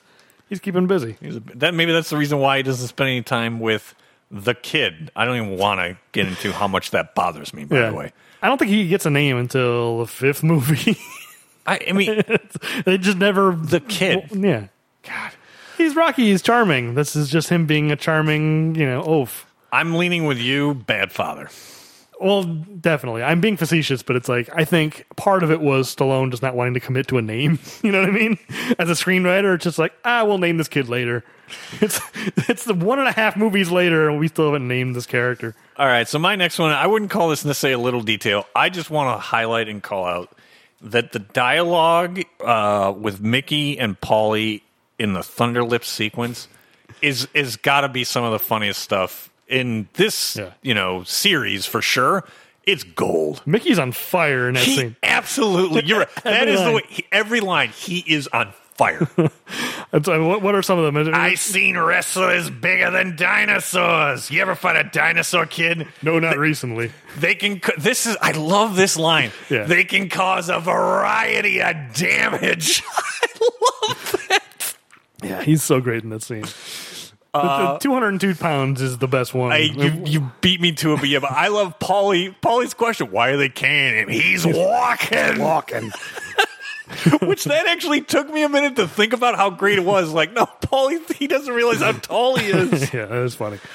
And I, I know there's a line. I don't have the setup here of uh, who does charity work like this. Bob Hope. Uh, but when, when Paulie said, "Better call Bob Hope," No, the, uh, my favorite part of that is uh, you shouldn't be doing this much. You shouldn't be sacrificing your body for charity. And he's like, Bob Hope would. That's true. it's Mickey going, that's true. and then you you said it. But I do love the setup from Rock. Rock is how much did they eat? About 202 pounds. What actually I love it. Mickey's smile Yeah. is absolutely fantastic. I'm- he I'm- knows he knocked it out of the park. For sure. He's leaving on a high note. He's getting out of there. he did drop the microphone on that one. Yeah, I think I, I made reference to that moment in a previous episode because how much I love that shit eating grin of his. It's outstanding. But that stuff is hilarious. and- about 202 pounds and weighing in at 202 pounds. Yeah. That stuff is all great, but no, the funniest mo- uh, moment in this movie to me is in the middle of the match. Thunderlips is choking Rocky. Cut to Paulie climbing in the ring with a chair. And it's not even so much that Paulie's doing it. I mean, that's funny in and of itself that Paulie's like, I better get in there with this chair. It's the noise that Burt Young makes. I laugh my head off every time because he's climbing in the ring with a chair. He, he's he's like shaking. He's terrified, and he makes this noise like, "Oh!" Just I don't remember that at all. oh, it's so good. I think I blew out the mic. That's how much I, I just I love that moment so much. Well, and so again, it's it's not necessarily a little detail. It has to. It's a scene that probably shouldn't be in the movie. I'm glad it is because even to take a step back, I like Hulk Hogan. I like everything about it, but Mick, Mickey in particular, he is, as you put it, on fire. Hulk Hogan is great in this movie. You know, I think this was kind of before his persona was established, the one that we know now. You know, say I'm your sure prayers I- and eat your vitamins and all that. Yeah, Like, but I'm sure that this this had to jumpstart his career. oh, 100%. Yeah. This, I mean, this movie jumpstarted a ton of careers. It wasn't just Hulk Hogan and Mr. T. It was Survivor, making Eye of the Tiger. It's like the impact on pop culture this movie had is just indescribable. I think originally they wanted Andre the Giant and he wouldn't do it, and so they ended up getting Hulk Hogan. And yeah, based on this movie, he springboarded into being one of the most famous wrestler in the world. Um, yeah, it's 100% based on Rocky 3. I don't think there's any doubt. I don't even think Hulk Hogan would deny that. Um, and I, he's his persona in this movie is so hilarious too. Thunderlips, the ultimate male. it's so funny. Those girls in the corner, ooh, they're just kind of over there like squirming or whatever they're doing. So, do you think in? Uh, I, I guess I should save this for questions, although I don't think I had this as one. Do you think that they're like his manager, and so they they're like they serve as the distraction, and maybe they hit somebody with a chair every once in a while? I don't know if they're hitting with chair. Or they're probably like yoo-hoo. They're probably doing that, and his opponent's like, oh, and then And look away, uh, the distraction, and then Yeah. he gets the upper hand. I love his stuff where he's just like the ultimate male versus the ultimate meatball, and then and then uh, the crowd's booing him, and he's just like, "You all shut up! I'm gonna break him in half like this." Something about that makes me laugh too. Hulk Hogan just going like, "I'm gonna break him in half like this." He's got to demonstrate with his hands. This is of what breaking in half is yeah, going ex- exactly. In case you didn't understand the concept of breaking in half, I'm going to demonstrate with my hands. Uh, all right. So, what what else have you got on the little details? I've got more, but I want to I want to be fair. Uh, okay, let's. I want to praise Mr. T, even though I I'm a little critical of the character of Cl- Clubber Lang. Or again, not the, I'm critical of the screenplay not giving him more time. Um, but I do like what Mr. T is doing in this movie. In particular, he has a very strange cadence the way he delivers lines, and it's almost like it's so bad and wooden that it starts to feel natural again. Like in the in when he confronts Rocky at the statue, and he's telling these people like, ah, he won't give me a shot, and he goes, I am ranked number one, one, and just he says it so quickly, and no human being would say, I am ranked number one, one. You know, he says it so quick. um, and then later, when he's being interviewed after he's won the title, and he's just like, the TV Bal- interview. Yeah, he's like, Balboa was no challenge, but I do accept the challenge because I want to show the world that, you know, whatever, it wasn't a fluke. he says, it's this very particular way he delivers this line where he goes, I can't be beat and I won't be beat. You know, he like says that both is- both parts the exact same way. I can't be beat and I won't be beat. It's like it's like so robotic that Yeah. it's natural in a weird way. There's a couple more. Um, I forget what else. I mean, even I pity the fool, which obviously another thing that became Just blew up. yeah. I mean, even he what was that. bigger, that or where's the beef? I mean, those had to be like one A and one B. I'm surprised they didn't cross those over and have Mr. T show that would have been at. great. Yeah, I just I like Mr. T's performance, even though I don't think he's a good actor in the slightest. It's just like he's just being himself, and that's enough. Even though he, he's Yeah, the he's- persona comes through. he's so wooden, but you almost don't notice. It's only when I started like really paying attention. I was like, wow, he's really wooden. But who cares? It doesn't matter. He's still. works. It's still a good performance. It's like the best wooden performance in the history of film. you know, I don't. I'm sure that's you know faint praise, but I I'm was just going to say that's not a very high bar. it's it's definitely Mr. T's best performance. All right, well, so I've got one here that I want to. It's maybe it's a question. I, did you notice Clubber's celebration noise? yeah, that's another. That's another one. Yeah, he It- makes the two exact same grunts in a row. Uh, yeah, that I'm like, this kind of feels like a porno. I'm sorry, it really does. It is very strange. Yeah, I'm the champion of the world. Uh, I'm like, what? But again, he does it the same, the exact same way It's twice. back to back. That- Nobody celebrates that way. Even in victory, he's angry. That's just how angry he is. He's Yeah. angry at the that he won. That that and that goes back to your criticism. They don't they don't give any depth to it. He's just an angry guy. yeah, he doesn't even smile when he wins the title. He's still No. just this angry Right. person. And that's the thing is, even when he's champion, he's still angry. He's still not happy about it. He's pushing spectators. Well, that spectator did run at him and say something at him. I mean, I don't know if you heard what the guy said. No, I'm pretty sure he says, "Go back to where you came from." really? Yeah, I think. Oh, wow. Go back, go back to where you came from. All right, pushes never, him. Clubber. You actually, you probably should have just laid him out. But that's the thing. Like that kind of gives a certain amount of sympathy for him. It's like you know, I don't, I don't, I don't know if you really want to lean into that stuff. It might have been a problem in a different way, but it's like I'm pretty sure that's what that guy says. Oh, there's, oh, there's the other guy before the first fight where Clubber's like, I don't want no questions. I'm, I'm, I'll let my fist do the talking, whatever he says. And one guy like shouting, like, answer our question. What do you think about this? And one guy shouts, Clubber, dance for us. I swear to you, one guy shouts, Clubber, dance for us. Or like, do a dance. I swear one guy shouts that. Wow. So it's like there's like little things like this. Weird stuff. Should not be movie. there. Yeah, Yeah. I don't know. Uh, so getting a, a little bit later in the movie, I love the fact, and I, I should have just known this is the reason why Apollo Creed was champion of the world. He came up and trained at Tough Gym. Tough gym. that's right. That is amazing. Yeah, it is a tough gym. It's it is very descriptive of the gym. Absolutely. It is accurate. It's got gangsters in it that look like they walked off of the Michael Jackson uh, "Beat It" video. or no, not "Beat It." It's more it's more smooth criminal than "Beat It." That guy's very well dressed. You're absolutely right. That guy's great. That- I mean, that guy being there just perfectly paints the picture. Just like, yeah, that guy's a right. Gangster. It's, smooth criminal. I mean, it, it communicates that we don't need to know who that guy is. It's just like, yeah, okay, that guy's a gangster. I get it. He's dressed like a gangster. Um, I love the spray paint in the bathroom of Tough Gym, where it says "Flush." Damn it! Just, just, just in green spray paint. I mean, what? How how many times did somebody have to walk in that they Oh, got yeah. that it got to the point that they had to spray paint flush? Damn it! Yeah. I mean, I'm sure. I mean, it doesn't look clean, even flush. So No, I don't know how much difference it makes. Oh, what else have you got? Uh, not too much. I've got the th- the three guys that Rocky fights in that montage. You know, the, the names that we see. Yep. We already mentioned Joe Zack. There's a guy named Brad Allen, and then the third guy is. I think this maybe should go on our scale. Oh, okay. It's on a marquee. It says Rocky Balboa versus Big Yank Ball. So do you remember that? Big Yank Ball. What kind of name is that? But where? Okay, where on the scale? What would Big Yank Ball be? I- I feel like Big Yank Ball is a movie that totally wastes your time. Ah, this thing's a Big Yank Ball.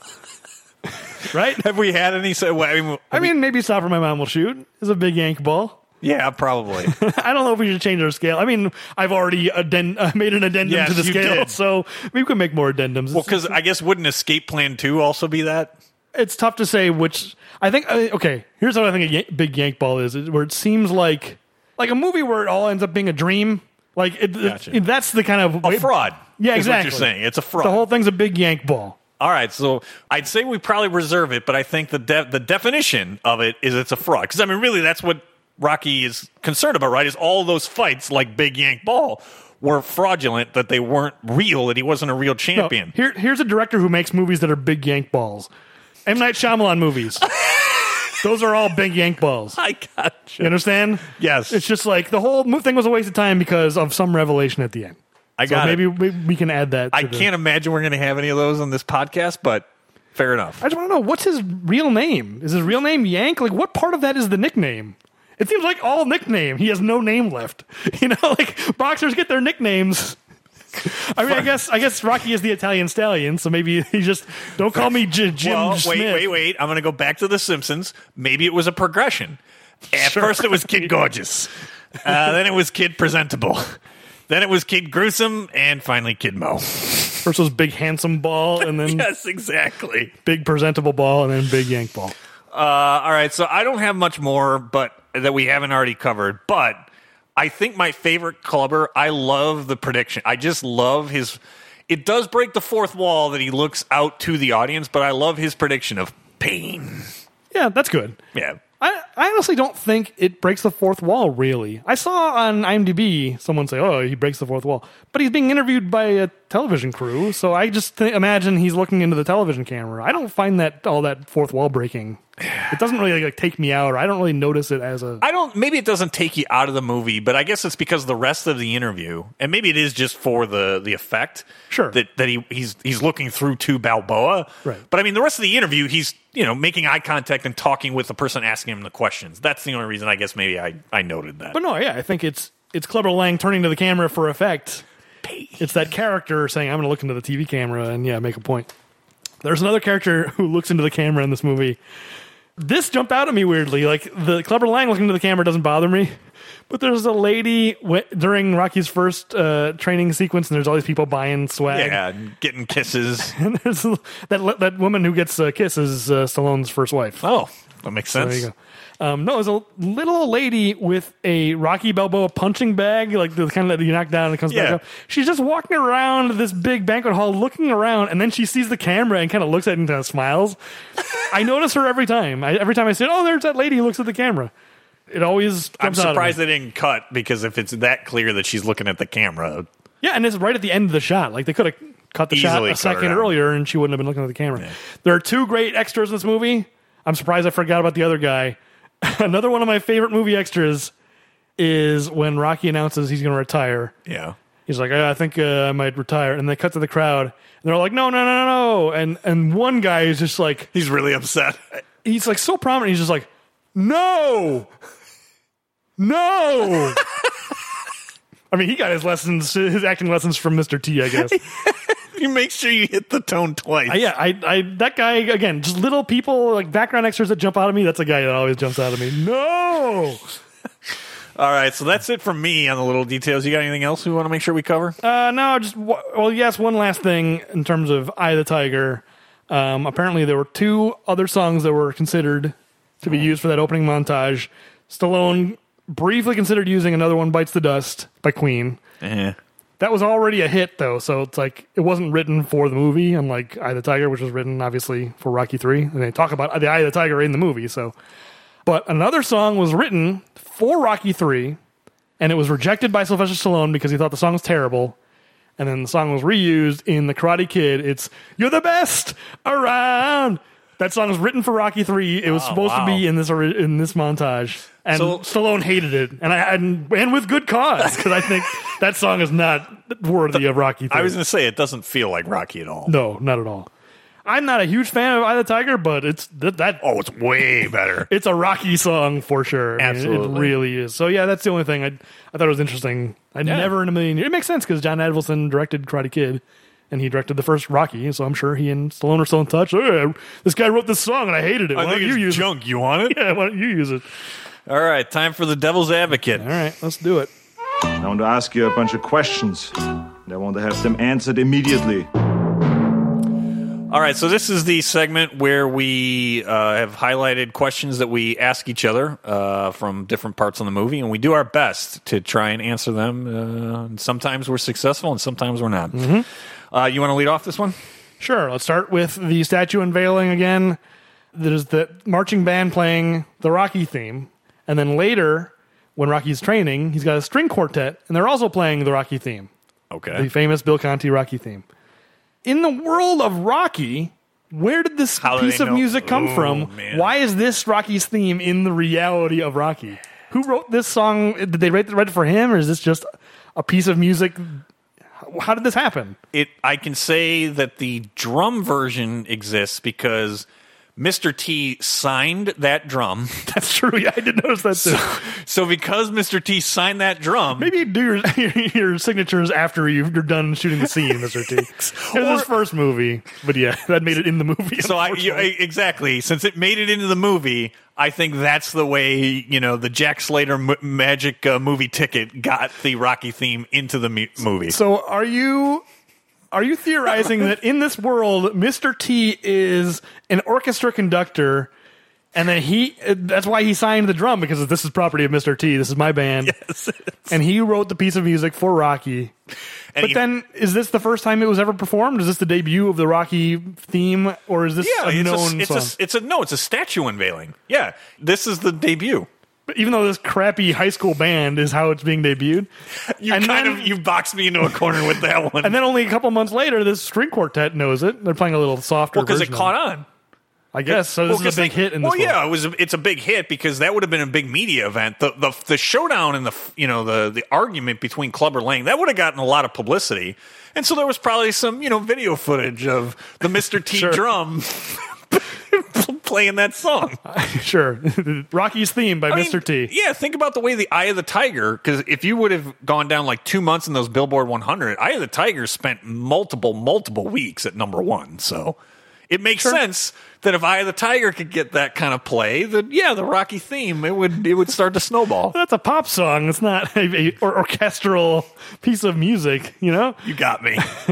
I did my best. I'm not trying to get you. I'm just trying to, you know, I'm just saying I don't understand how this music can exist in the world of Rocky. All right. I mean, uh, James Bond did this too. Remember in Octopussy where the guy plays the James Bond theme on a flute? It's like I the code, remember. the code for. Yeah. So I mean, it, the, It happens. or wait, no, that was after this, wasn't it? That was '83. Yes. So I guess the early '80s is just like every movie franchise is just like We're like gonna work it in. Yeah, we got to work our theme music into the reality of the movie somehow. That's bizarre. Anyway, All right. So my first one is I want to know. So in that opening sequence, or maybe that's in the opening sequence, when Paulie, when he's getting bailed out, he uh, he throws that watch down Mm-hmm. in disgust. the Ex-Lax watch. Thank you, the You X. bought me this lousy Ex-Lax watch. So I want to ask: Was Paulie right? Was that legitimately a fake? Because to me, it seems like he kicks it. And it gets let. They get in the car and they drive off. I don't think that watch gets picked up. So was was mm, Paulie right and Rocky just he guilt by you know by admission or admission by the Right. fact that he never goes to pick up the Ex-Lax watch? Is it a fake? I have a memory of Rocky picking up the watch, but maybe I just assumed that. Maybe it's my off- my mind filled that in. It's off screen. If it's picked up, it's definitely off screen. okay. Um, no, I think this is the watch we see him buy Paulie in Rocky 2 from a legitimate like jewelry store. Okay. I would assume. All right. So remember, uh, you know, get one for Paulie. Or no, I think Adrian says, get one for Paulie. do we see him get it? I don't remember. I don't think so. I think. But I- Paul, I, think Paulie might have got an X-Lax watch. Uh, yeah, possibly. I think, okay, I'm jumping ahead, but I think we see that watch again. So I think Oh. someone must have picked it up. Okay. All right. I think. I'm not sure. There's, there's a lot of little details like that where the Rocky series gonna- is very attentive to details like that. So. And what will happen is the podcast that we've connected with on Twitter that are hardcore Rocky Rocky fans, they're going to light light us up for not knowing that that uh, that watch carries But we're not a Rocky podcast. Touche. We're barely a Sylvester Stallone podcast. we're the only Sylvester Stallone podcast where we don't like the, the movies we're watching. I like this movie. No, I, I like it too. I'm just saying. We are a very peculiar podcast because we're not we're not a fan podcast. We're watching every movie, but it's just Yeah. like it puts us in a weird place sometimes. So you know, I, you know, I'm a fan of the Rocky movies, but I'm not going to claim to be an expert or know every detail. All right. I think that Rock Watch comes back, but I could be misremembering. All right, so here's here's one that I, I think is very important for me to understand. So the the charity fight with Thunderlips, we see not the entire crowd, but most of the crowd.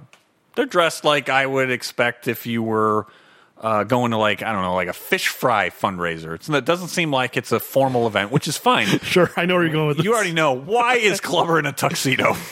He's just a very dapper. He likes to be well dressed. I could I could buy that, but not a tuxedo, man. Sure, with like ruffles. It's like, yeah, it is very very formal. What is he wearing at the statue? I don't remember. remember He's that. just I mean he's wearing you know re- regular kind of I don't know street clothes. I mean no, nothing nothing Not a suit or anything like No, not at all. And nobody. I don't think anybody other than that public official that you noted. I don't think anybody else. And Rock is really wearing a suit. Um, so I don't think the crowd was expected to there either. But I mean, Clubber really stands out in that audience because the rest of them look like they were going to a fish fry. Well, you know, sometimes you don't know. You know, it's a charitable event. Maybe he just made an assumption, like, you know, I, I better play it safe and dress formally. No, those invitations and things they say how you're supposed to dress.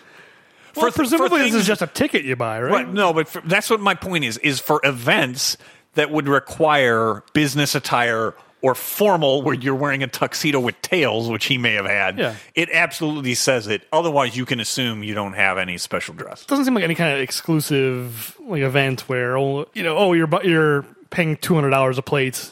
You know, it's it's not like that kind of a thing where you're paying for the privilege of attending. It's not you just buy a ticket like any other sporting event. I know, like. but that's my point. Is is that for an event like that, you wouldn't, you certainly wouldn't be wearing a tuxedo. But whatever. I don't know. He wanted to stand out, I guess. and he and he definitely did. That's that's uh, well. Here's my actual answer. I wonder if that moment of him getting up and disgustedly leaving is from a different part of the movie, and they just stuck it in there. Oh, I didn't That- think about that. I don't think you really see him. You know, you just see a I mean, shot of him. In yeah, a, you don't see Thunder Lips or anything like in a wide angle yeah. and see him there. He's just Yeah. in a crowd, a generic crowd. Like they could have stolen that from the montage or that's, something. That's probably what it was. That'd be my guess. Yeah. All right, what else you got? Okay, so this is a pretty simple question. What happened to Rocky's bad eye from Rocky Two? He could ba- he couldn't see punches coming at him. It was a huge problem. They had to totally change his fighting style. I, I have a similar question, so I'm not gonna I can't answer that. I have a similar question, but on the reverse. It was such a huge deal that Duke did not want Apollo to fight Rocky because he was left-handed. Why does that not seem to be in the least bit of a, con- a concern at all to Clubber? Oh, I have an answer for that. Oh, what is it? Clubber is also left-handed. Oh, is he? I, I didn't notice it. It's very offhand. It's it's it's tossed away, but one of the announcers says, "Oh, these two southpaws or whatever." Oh, just- all right. Well, then you got me there. Yeah, all right, it's so very tossed off. the the eye. you always say that I got you there. I'm not trying to get you. It's just No, well, whatever. You I'm no, just you answering your question. You answered it. I that, I don't mean it by that, but you do that all the time. You got me. It's not a competition. I'm just we're Fair just enough. having a conversation. you you answered it. Uh, why why is Rock's eye outside of the fact that it's just a, a movie mistake? Uh, I got it. Paulie said that Rock went and got his face fixed up, got the eye fixed. That's a very good answer. I mean, that's kind of what I was thinking also, but I wasn't sure. No, that's what I. Th- that's loose, but that's what I'm going to go with. It's not the first time that some kind of medical issue is glossed over in the Rocky franchise. Or I should say, it is the first time, but it's not the last time. It won't be the last. Um, right. All right. So here's my question for you: Is Thunderlips the original Ultimate Warrior? Because he seems like he is just on a different planet, and if so, was can you see Thunderlips doing that interview that I showed you of the Ultimate Warrior on whatever the equivalent of the like Johnny Carson? Because Carson probably would have been the Arsenio Hall of 1982. Oh, okay, yeah, yeah. So it one is Thunderlips. Is he the original Ultimate Warrior? Because he seems like he is just on a different planet. I don't know if Ultimate Warrior had an off switch, even in his like private life. Whereas Thunderlips, once the match is over, He do- he does, does come kinda- overnight. Nice match. and he does the Polaroid. Yeah, he Yeah, takes the picture with him. Yeah, sure. I love I love Hulk Hogan's uh, delivery. It was like, yeah, you want to still do that photo? Yeah, sure. Something Okay. about that, like, very understated. It makes me laugh. But how about the persona? So you're right. The the or the actual Ultimate Warrior, there was no line between character and human, or uh, yeah, Sure, yeah, performer. yeah. Uh, but I don't know. It's just the the presentation of Thunder reminded me of the Ultimate Warrior. Yeah, a little. I mean, it's it's, it's more like coked up, I guess I would say, than, Yes. than the average Hulk Hogan performance. I mean, well, Hogan giving like in an interview, he was always like, "I'm going to defeat you." He was always so wired up. But then in yeah, in, in the ring, he was a little more. I don't know what how you Subdued. describe it. No, yeah, uh, or measured, I guess. Whereas here he's just going crazy. I love the shot where he's fighting through the crowd. He's outside of the ring and Rocky's gotten back in, and he's fighting through the Thunderlips fighting through the crowd to get back in there, and he just slams his fists down on the mat. Yep. And the soundtrack has a sound like a bomb going off. He's just like, get out of my way, worms. his, his hands hit the mat. Atomic bomb went off in the stadium. Yeah, no question. I mean, I, I well, speaking of, I'm surprised that Clubber Lang never came back in the series. Boy, what a missed opportunity to not bring Thunderlips back. I know he's a wrestler. It's like you can't just do the scene again. How? Why would he ever come back? He's not going to become a boxer. But Wouldn't it? So let's just think this through and out loud for a minute. How great would it have been? I, lo- I mean, I really truly enjoy Apollo's dancing around with James Brown in Rocky Four. Can you imagine if they had like a Russian equivalent wrestler wrestling with Thunderlips, like in a side by side ring? How great would that have been? wait, a Russian? Yeah, I mean, come up, you know, with whatever. Oh, I see what you're saying. Yeah, you know, some so because that's actually in the the TV show Glow, where they have you know one of the personas, the the you know you got the um, American girl versus you know basically the Soviet. I forget what they they come up with the character name. Sure. but how great would that have been of having Thunderlips and some you know basically like Russian wrestler? It's like the undercard. You have the the Yeah. wrestling match before the. I mean, that's also a charity event, so it Yeah. makes perfect sense. Yeah. Yeah, that would have been a great way to bring Hogan back. I mean, a Russian wrestler is perfect because it's like there's all kinds of you know there's a long history of wrestling in Russia. They wrestle bears over there for Christ's sake. I mean, they definitely could have found a wrestler to be the Russian Maybe equivalent. that's what they should have had instead. They should have had Thunderlips go up against a bear. Sure. Well, I was about to say that's kind of the problem is that Thunder Lips is a bad guy. So how do you reconcile that in Rocky Four to have him wrestle the evil like any- empire? Well, it's like anything else, right? All, he's he's he's switched. He's no longer the foil. Well, sure, but how much time are you spending on this B storyline in a Rocky movie? We got to tell the tale of Thunder Lips' Well, face could, wait, turn. no, couldn't he have taken on the persona? He changed took on the persona of Sergeant Slaughter. Okay. I mean, by, by the time Rocky Four came out, Hulk Hogan was Hulk Hogan, so they Yeah, could he guess. could have just become the you know that persona. Yeah. Um, I was never, to be honest with you, I'm not even as a kid, I was not a big fan of Hulk Hogan. Neither was I. So like seeing him as Thunderlips is so refreshing. And seeing him in a different character, a different wrestling persona, I love Thunderlips. Thunder, he should have wrestled as Thunderlips. I know actually at this time in his career he was mostly a bad guy and was more like this than like he became. This is so much better than Hulk Hogan, real American hero. Take your vitamins, say your prayers. You know, this is I love your cynicism on that. why I, I it's not an interesting character just because he's the real american hero doesn't mean i have to like root for him that character is boring i was bored by that character as a kid he's gonna come out he's gonna rip his shirt he's gonna beat the guy in two minutes he's gonna slam him he's gonna leg drop him one two three and then he's gonna get up and point at the crowd for five minutes and go ooh and put his hand to his ear every match was the same this Thunderlips match is different. He does a leg drop, and then that's not even the finisher. He's like, there's like way more to it. Uh, he gets a suplex. He almost he's not a perfect because only Mister Perfect could do a perfect plex. That's true. It's a pretty good It suplex. is though, actually a really good suplex. Stallone's taking most of these bumps. I think like he's really in there. that had to be a I think that, I think that suplex is him. Getting tossed out of the ring is definitely not him. Yeah. that's a stunt man. But I, I think that He may have taken Stallone is getting a suplex. Paulie Burt Young for sure takes a real bump. Like he gets put in a headlock and gets punched, and he he falls like a champ. Burt Young could have you know good job. I'd buy him as a wrestling manager. You get, you get in there and you take one punch to the head and you roll out of the ring. Like he could have done I that. yeah, I like I like Paulie as a wrestling manager. I think that actually He does his job. He runs in there with the chair. That's his job. all of the jobs he was trying to find, you know, he wanted to be an enforcer for the mob. I think I think Paulie's calling was to be a wrestling manager. It's it's no question in my mind the funniest Paulie moment in the entire series. I love him running in with that chair. You, oh, you think that's funnier than him getting pulled in the pool? I I really do like him getting pulled in the pool during the the uh, training sequence. That's kind of funny. I think he should have reacted more. He just kind of goes in straight. He's so stiff. You know, he he's just rigidly falls in. I think he should have been like, "Whoa!" and he kind of flailed a little more. He just kind of like accepts it. Like he's like, "Well, I'm going into the pool now." Psh. It's know, probably mainly because Burt Young had to do it so many times that that, that probably is just what naturally happened. Eh, It's probably for safety. They don't want him like slipping and like cracking his knee on the side of the pool. Like it's probably the safest thing to just go like. "Rrr." Yeah, he, he, he falls like a like a leaning tower of Pisa. He just kind of goes like. "Rrr." Um, but no, it's it, that's funny. All right, so it's honestly just the noise Burt Young makes. That. I swear I laugh for a minute straight every time I see that moment. all right, we're gonna have to pull it up actually after the episode. All right, let's do that. Uh, all right, so that was mine. I was talking about Thunderlips. What else have you got? I don't want to dominate this. Uh, I think I only have one more. okay. Oh, I have two more. First things first. Rocky, Adrian, Paulie, and Apollo Apollo all fly to LA together. They land, they get in a cab, they take the cab to a, some flop house that they're going to stay at. Paulie gets out of the cab and asks, What the hell are we doing in LA? Why is he asking this now? you just had a presumably a 10 hour flight. You all agreed to go to LA. He gets out of the cab goes, What are we doing in LA? He's the placeholder for the audience. Sure, yeah.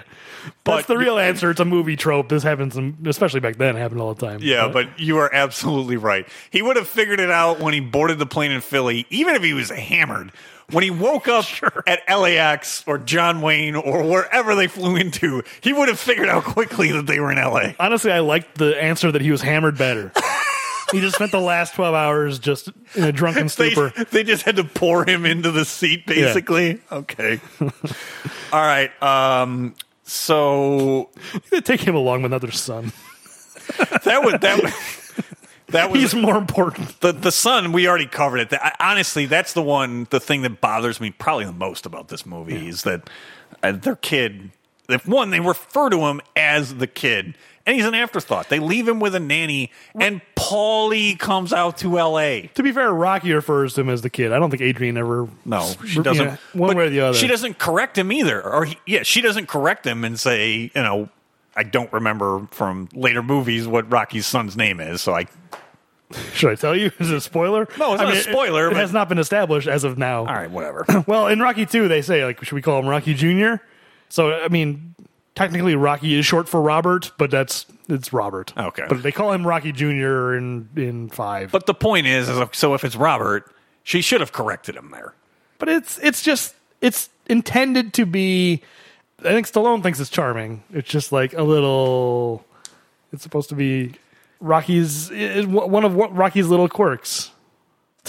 You're just not accepting this at all. I'm not accepting it. I'm not excusing it. I'm just saying that's what it's supposed to be. All right, so here's actually I think I'm going to go. This is my last one because my other one isn't actually that great of a question. All right, I want to know why is so in the fi- the the rematch with Clubber. Why does Rocky's team have red shirts if he was going to wear the normal yellow gear? Let me follow it up. Sure. Did Apollo go and get that gear? And what if Rocky said no to wearing his trunks, eh, the you know the Apollo, basically the Creed trunks from the first fight?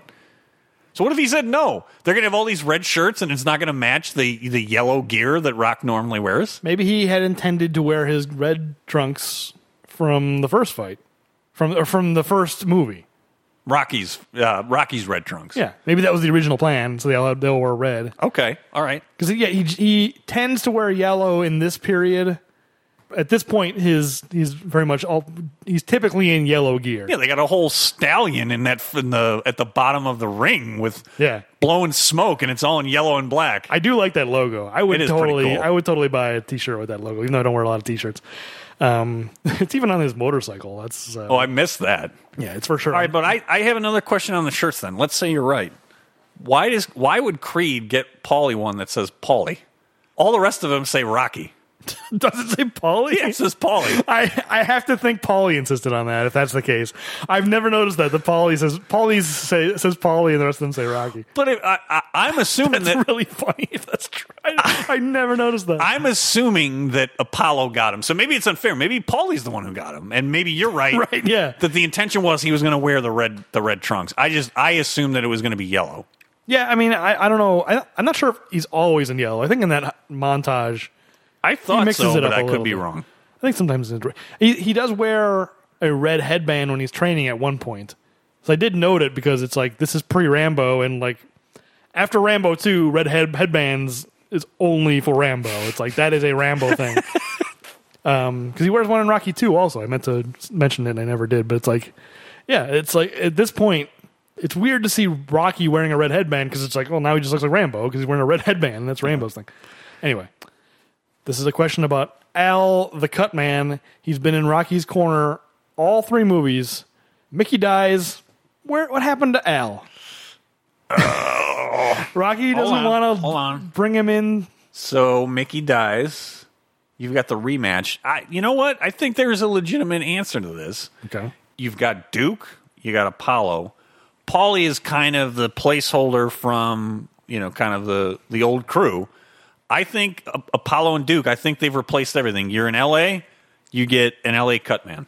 That's what They've I got think. their own guy, Yeah. and they're not going to mix That- and match. That's what I think it is. Okay, I just feel bad for that guy. I do. I can understand that, but I think Paulie's the only holdover. One of the most minor characters in the entire franchise. You don't even really notice he's there. He's always in Rocky's corner for all three of these movies, and he just disappears.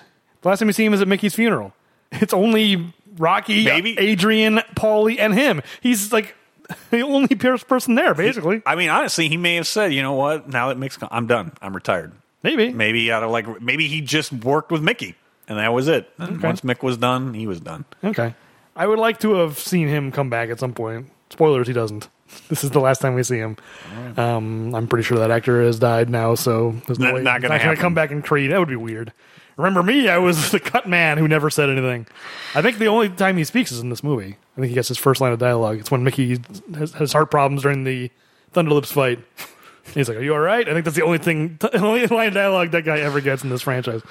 All right, But that's so, my last question. Yeah, all right. Devil's advocate. Moving on to the Silk Kozark corner. All right. Both of y'all. Yes, y'all go back to SeaWorld.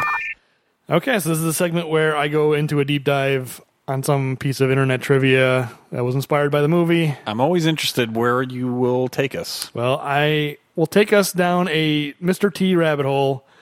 Uh, I just wanted to do kind of a retrospective of Mr. T's career. All right. So, first things first, I saw a story about when he enlisted in the army that made me laugh, so I'm going to start there. This is from Wikipedia. in July 1976, oh, his, his real name is Laurence Tureaud, so that's that's uh, what they're going to The call T. him. Yeah. In July 1976, Tureaud's platoon sergeant punished him by giving him the detail of chopping down trees during training camp at Fort McCoy in Wisconsin, but not, did not tell him how many trees. So Tureaud single-handedly chopped down over 70 trees from 6:30 to 10 o'clock a.m. when a shocked major superseded the sergeant's orders.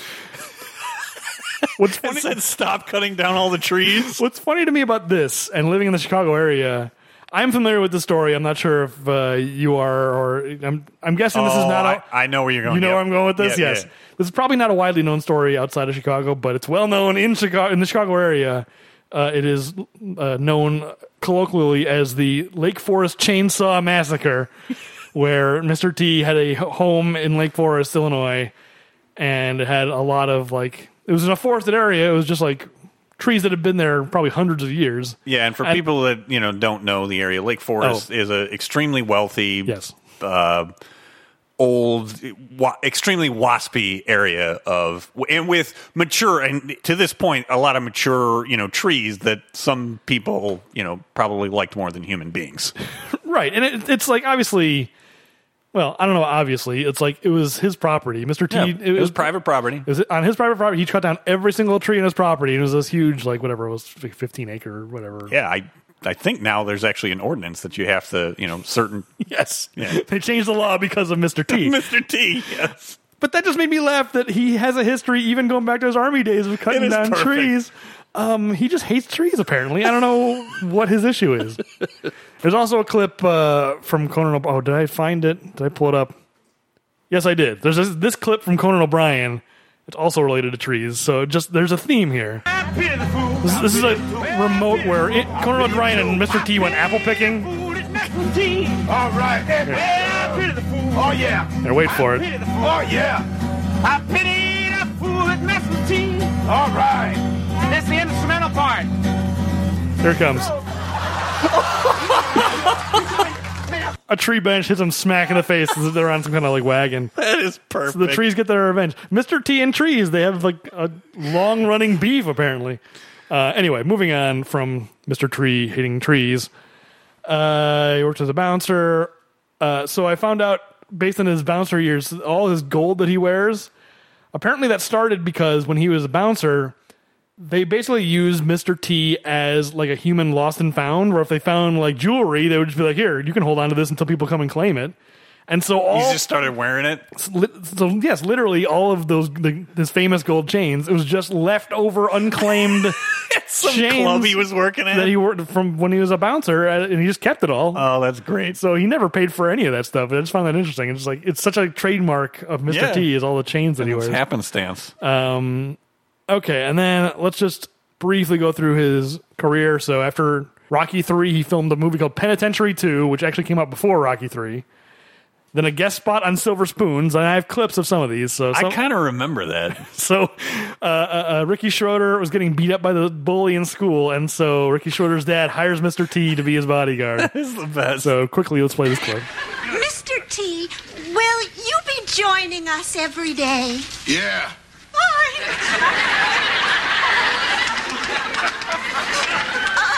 The teacher is horrified. Excuse me, class. I'll be back in a minute. I'm just having an anxiety attack. This made me laugh though. She leaves the room, and all the kids start throwing papers and stuff. he dives on Ricky Schroder. that is great. He's a good bodyguard. Uh, okay, so then we've got uh, so that's that's an eighty-two. So then eighty-three, I have the A Team first airs. Although And what? I think it was January 83, we yeah, settled on that? right. Yeah, we have. okay, and then eighty-three also Mr. T's Saturday morning cartoon debuts. I do not. So let's find. Uh, Did you ever watch this?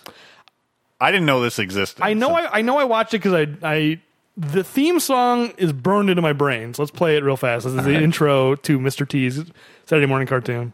Uh, I definitely watched it. I, not probably not a lot. Catch the action. Catch the mystery. On my show. The best show. Mr. T. My show, the best show. That's the, that's exactly what I'm talking about. The cadence that he speaks in. Punches the shark. he punched a shark. Tell me if this theme song sounds familiar to you.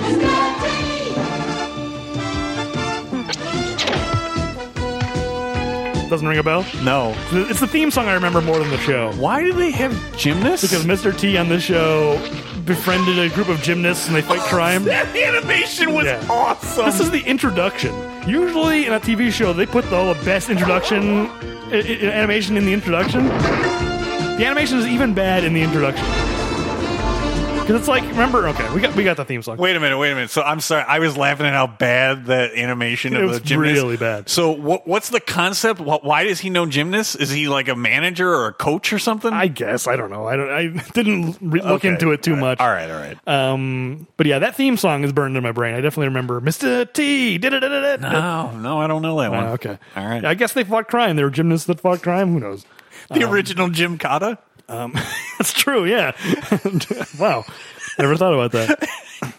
but yeah, you're you're totally right. Like I remember uh, the, the cartoons we used to watch as a kid, especially like the Thundercats and the Silverhawks of yeah. the world. You'd watch the intro, and it's this amazing, Jacked up. Oh, the the animation in the introduction was like feature quality, like camera swooshing around, and then you get to the show and like we are robotically walking. yeah. yeah. So the fact that that's the intro, I can't even imagine how bad the actual show is. Uh, okay, and then 1983, still DC Cab, and then a guest spot on Diff'rent Strokes. So I want to play that really fast. Uh, this is just going to be Mr. T clips, but I just I I like Mr. T. I don't want to make it sound like I don't like Mr. T based on my criticism of Clubber Lang. By the way, DC Cab is one of those movies that I saw a bunch as a kid. Really? I still have a soft spot for DC Cab. Never once seen, seen DC Cab. I, I barely know what it's about. I'm sure if I watched it today, I would not feel the same. I haven't seen it probably in 20 years. Sure. But I, I had a soft spot for DC Cab. okay, well here's here's Mr. T on, on uh, Diff'rent Strokes. T. Sure, Big T. Gary Coleman is dressed up like Mr. T. Head to head. Sure, what about? Well, I'm really flattered that you tried to look like me to impress that girl. I even glued some hair on my chest. Wow, that's more than what I got. Anyway, I'm just trying to get a flavor of Mr. T's career. I can't believe what he parlayed into. I mean, all these spots. My favorite thing is, other than uh, Rocky Three and I assume DC Cab, he's almost always playing himself. Like he was playing himself, Mr. T, the bodyguard on uh, Yes. Silver Spoons, and here he is playing himself again. I, re- I did read a little bit of the premise of this episode. I guess the premise of this Diff'rent Strokes episode is they're filming a scene from the A Team in Mr. Drummond's apartment, which is why Mr. T is there. That's absurd. I can't even imagine what the assignment was that the A team is in Mr. Drummond's apartment. Yeah, I don't know. It's probably like them getting the assignment from some wealthy guy. 'cause, Right? Isn't Mr. Drummond some? Yeah, it's oh, like yeah. a rich apartment. Yeah, it's a penthouse. It's a penthouse in, they in Manhattan. They wanted a scene where Mr. T gets his marching orders from from somebody. Who, I don't know. I didn't watch a lot of A Team to be honest with you, so I, I don't really know much about I've, I've the seen, structure of that show. Uh, the, I think the ultimately the problem with the A team and the reason why the ratings eventually decline is that um, it's not. I mean, it's built that they're all self-contained episodes and they're so formulaic. By like season three, it's like I I don't need to see this anymore, and that's unfortunately. I, I I mean I enjoy that it exists, but I, I know why it was a failure. That's all those shows. Like Knight Rider was the same way. I've seen more of Knight Rider than the Oh, A Team. I, I may have seen every Knight Rider episode. I Knight Rider did mix it up sometimes. It- it 'Cause did. It, did bring in KARR. oh, I, honestly, still to this day, I love KARR. I only really know about KARR because of you. I, I, I probably did see those episodes, but I don't remember them. It's because oh. you've brought them up, you oh. know, just in casual conversation. all you had to do is, but to me as a kid, it seemed like it was this big deal, and it was no. All they did is they used the same car, and they just had somebody else do the voice. But Right. to me as a kid, it was like, oh no, this is all all different and all new. did they even change the color of the light that goes back and forth? I they wa- should have. I don't know if they changed the color. What I think is, I think it went like in the opposite direction. Is what I think it may have. I thought it just went back and forth. How does it go in the opposite Well, direction? Well, because I think it started like left to right, and I think with KARR it goes right to left. Oh, does it not go back and forth? It just goes right go- to left it- and then go re- resets. That I think so. I, thought it bounced back and forth, so there's no way to reset to reverse that, right? But maybe I'm wrong because I, you know, you've seen obviously more Knight Rider than me. They should have made a different color. That would have right. distinguished it. and they made They're just colored lights. That's not it's expensive. Like I know it's a TV budget, but come on, you open up the hood, you, you put some blue lights in there. Now it's All a right, blue car. Um, anyway, we're getting to the part that I want to talk about, and I, you know, one of the reasons why I actually genuinely like Mr. T, and I actually kind of have a lot of respect for him, you know, despite his uh, pissing off his neighbors, I I have the sense that he had similar misgivings about playing Clubber Lang that I do because he never played a character like that again. And honestly, as the years go on, we're getting to the point where he just becomes super corny. Like he is so willing to be just a totally corny guy. You know, in like two years, he transformed from like I'm a tough guy. I'm you know I'm Yeah. famous for being tough to doing these like educational videos, and these get clowned on on the internet all the time. I don't know how familiar you are with the, his mother song. No. Let's play some of it now. This Okay. this I mean it's it is funny. I mean, let's watch it. This is an educational video that Mr. T did. Well, you couldn't be more than five. You're so fat they have to jack you up to take off your shoes. Yeah, well, you're so skinny your eyes are in single file. Well, you're so ugly your ears stick out to get away from your face. Well, your mama is Hold so. it, wait a minute, wait a minute. Don't bring anyone mother into this. She ain't here. If it wasn't for your mother, you wouldn't be here. So remember, when you put down one mother, you put down mothers all over the world. Solved it all. The abrupt, I love the abrupt start of the music too. I mean, I mean, it- It's really funny. Wait till he hasn't even started singing yet. Wait until Mr. T starts quote singing. I'm surprised you've never seen this. No,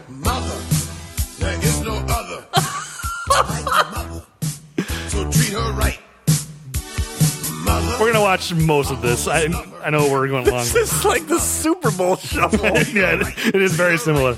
Wait, Image from the moon, miserable groan from the pain that she felt when I was I know all these lyrics.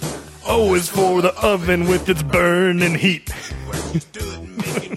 I had something to eat. T is for the times that she stayed up nights and took my temperature when I wasn't feeling right. I've watched this video a lot. money she spent to keep clothes on my back and tried to pay the rent. We gotta finish it out now.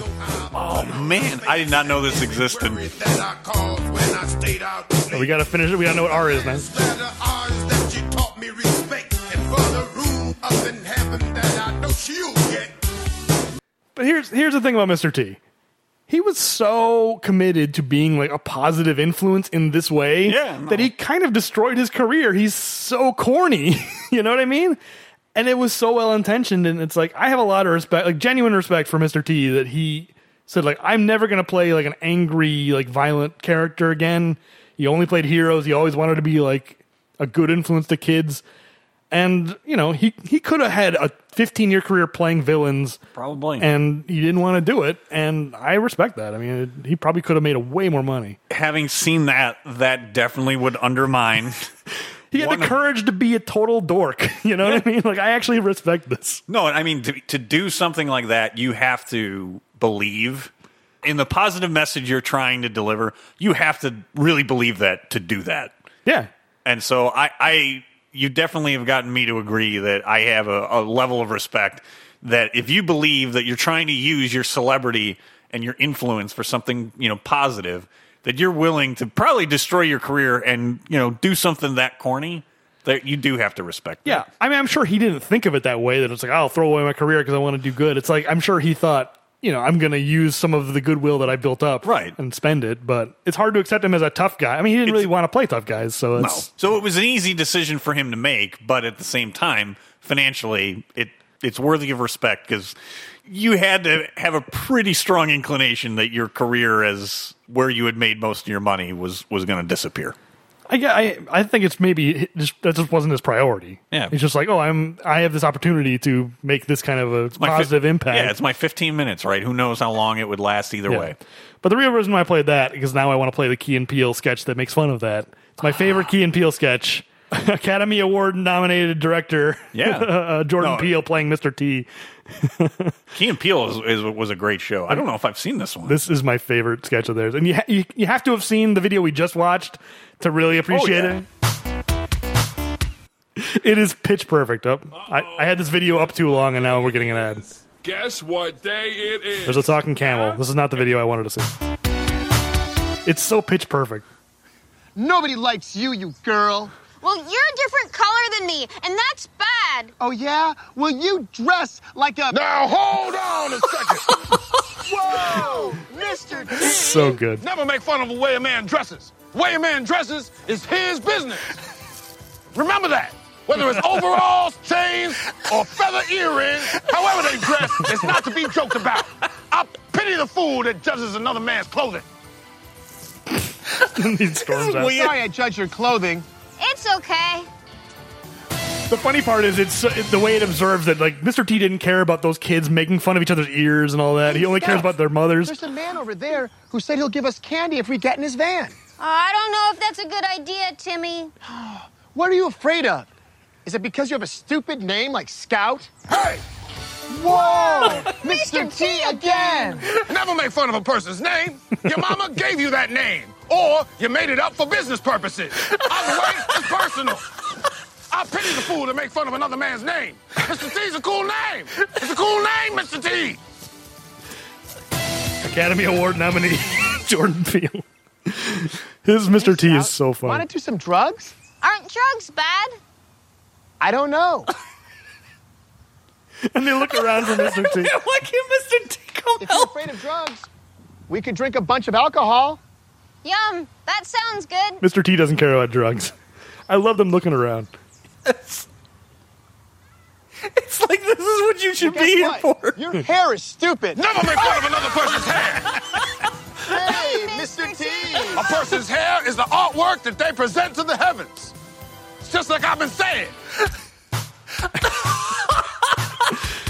It's so good. I'm sorry we're just, we're just playing the whole thing, but I love it so much. People care about Should we watch the rest of this? I feel like we've been watching a lot of video here. For the home where I lay my head and I I've never seen it. Jokes in my Let's watch the rest of it. A is for anxiety that fools provoke when they looking at my hair and they making jokes. Skip ahead a minute if you don't want to hear the rest of this, I guess. I don't like the way I feel when you're joking that my haircut mean jokes you make and the hurtful little pot shots that you take. And for your information, it's not even a haircut. It's a rare form of male pattern baldness. you fools! That's basically it. Wow, that is. I never. I've. s- I didn't see every obviously Key and Peele episode. That I would. The thing is, I would not have appreciated it because I didn't know that video. I know the the fact that I you know, I was familiar with that video for years. Like that's that original Mr. T video was like early days of the internet. That was like one of the earliest memes Like that I a- was familiar with. yeah, people or- making fun of that video. So when Key and Peele made fun of that specific video, that it was like it seemed so obscure to me. It's like, oh my god, this sketch was like written for me. And that, sorry, I know that's not good podcasting. We just watched two videos back to back. It was like five minutes of us watching videos. So sorry, but we're never gonna have another No. chance to talk about Mr. T. So Nope, nope, this I was wanted it. to get through it. So that's my Silk Coast art. It was just an excuse to get this. It was a long road just to get that Key and Peele sketch. That's all right. So now it's uh, it's time for the reason that we're here. All right, the body count. This movie, we only killed 48 people compared to the last one where we killed 119. This is where we compare Arnold Schwarzenegger's body count to Sylvester Stallone's. Another goose egg for Sylvester Stallone, but it's not a surprise. This is a Rocky movie. Yeah, but there is there is one in this one. That is- Sadly, Mickey is gone. That's right. So one body. Um, so anyway, Arnold had an average body count of 14.76. Sylvester Stallone still at 225 total body count across 22 movies with an average of 10.23. Keeps falling. One more goose egg and he'll be in single digits. It's a little Tom Petty here. We're free falling. It is free falling. This whole season, it's been a lot of comedies this season, I guess, and like small parts. So Yeah. I guess that makes sense. So yeah, let's move on to the Wrecking Crew. Yep. Outstanding achievement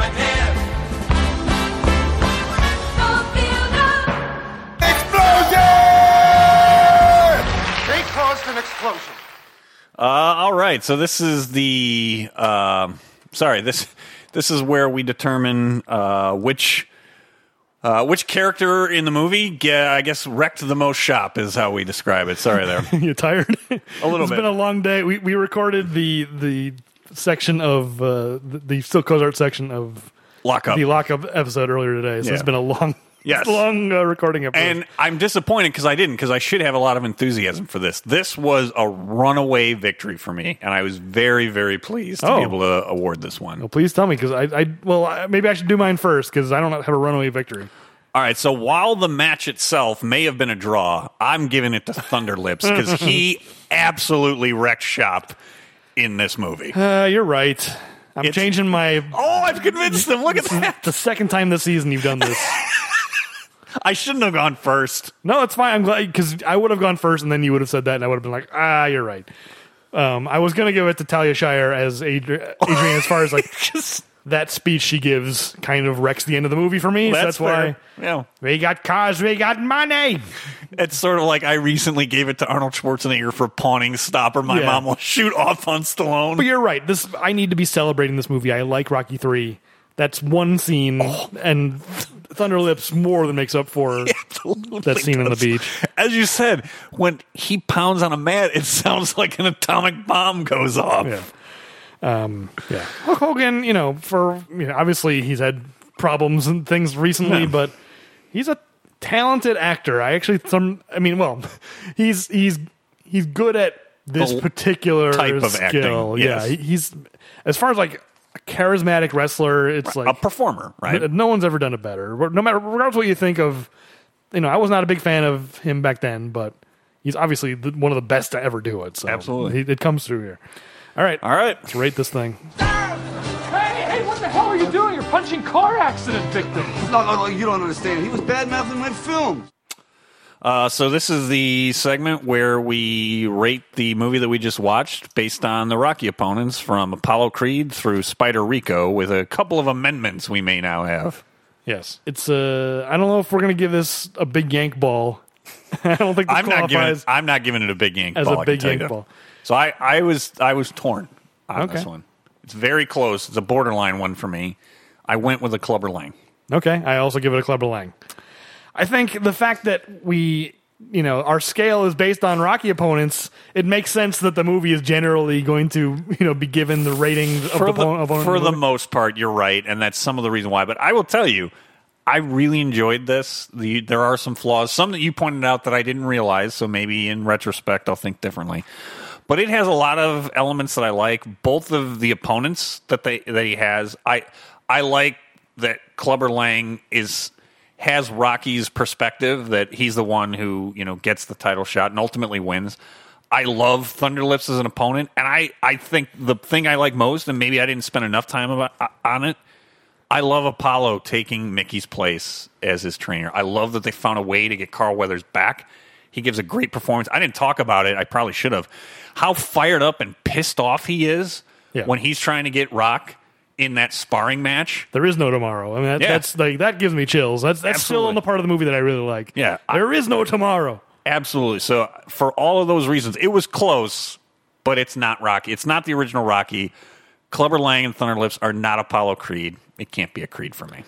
Well, I mean, I, like I've said in the past, it doesn't necessarily mean that they're equal. You could give this an Apollo Creed. It doesn't mean it's as good as Rocky. I know. It just means it's the highest level you could give it. I- You know, yeah, I really like this movie, and it- the fact that basically, I don't think any Rocky movie is going to get a rating below Clubber Lang from me.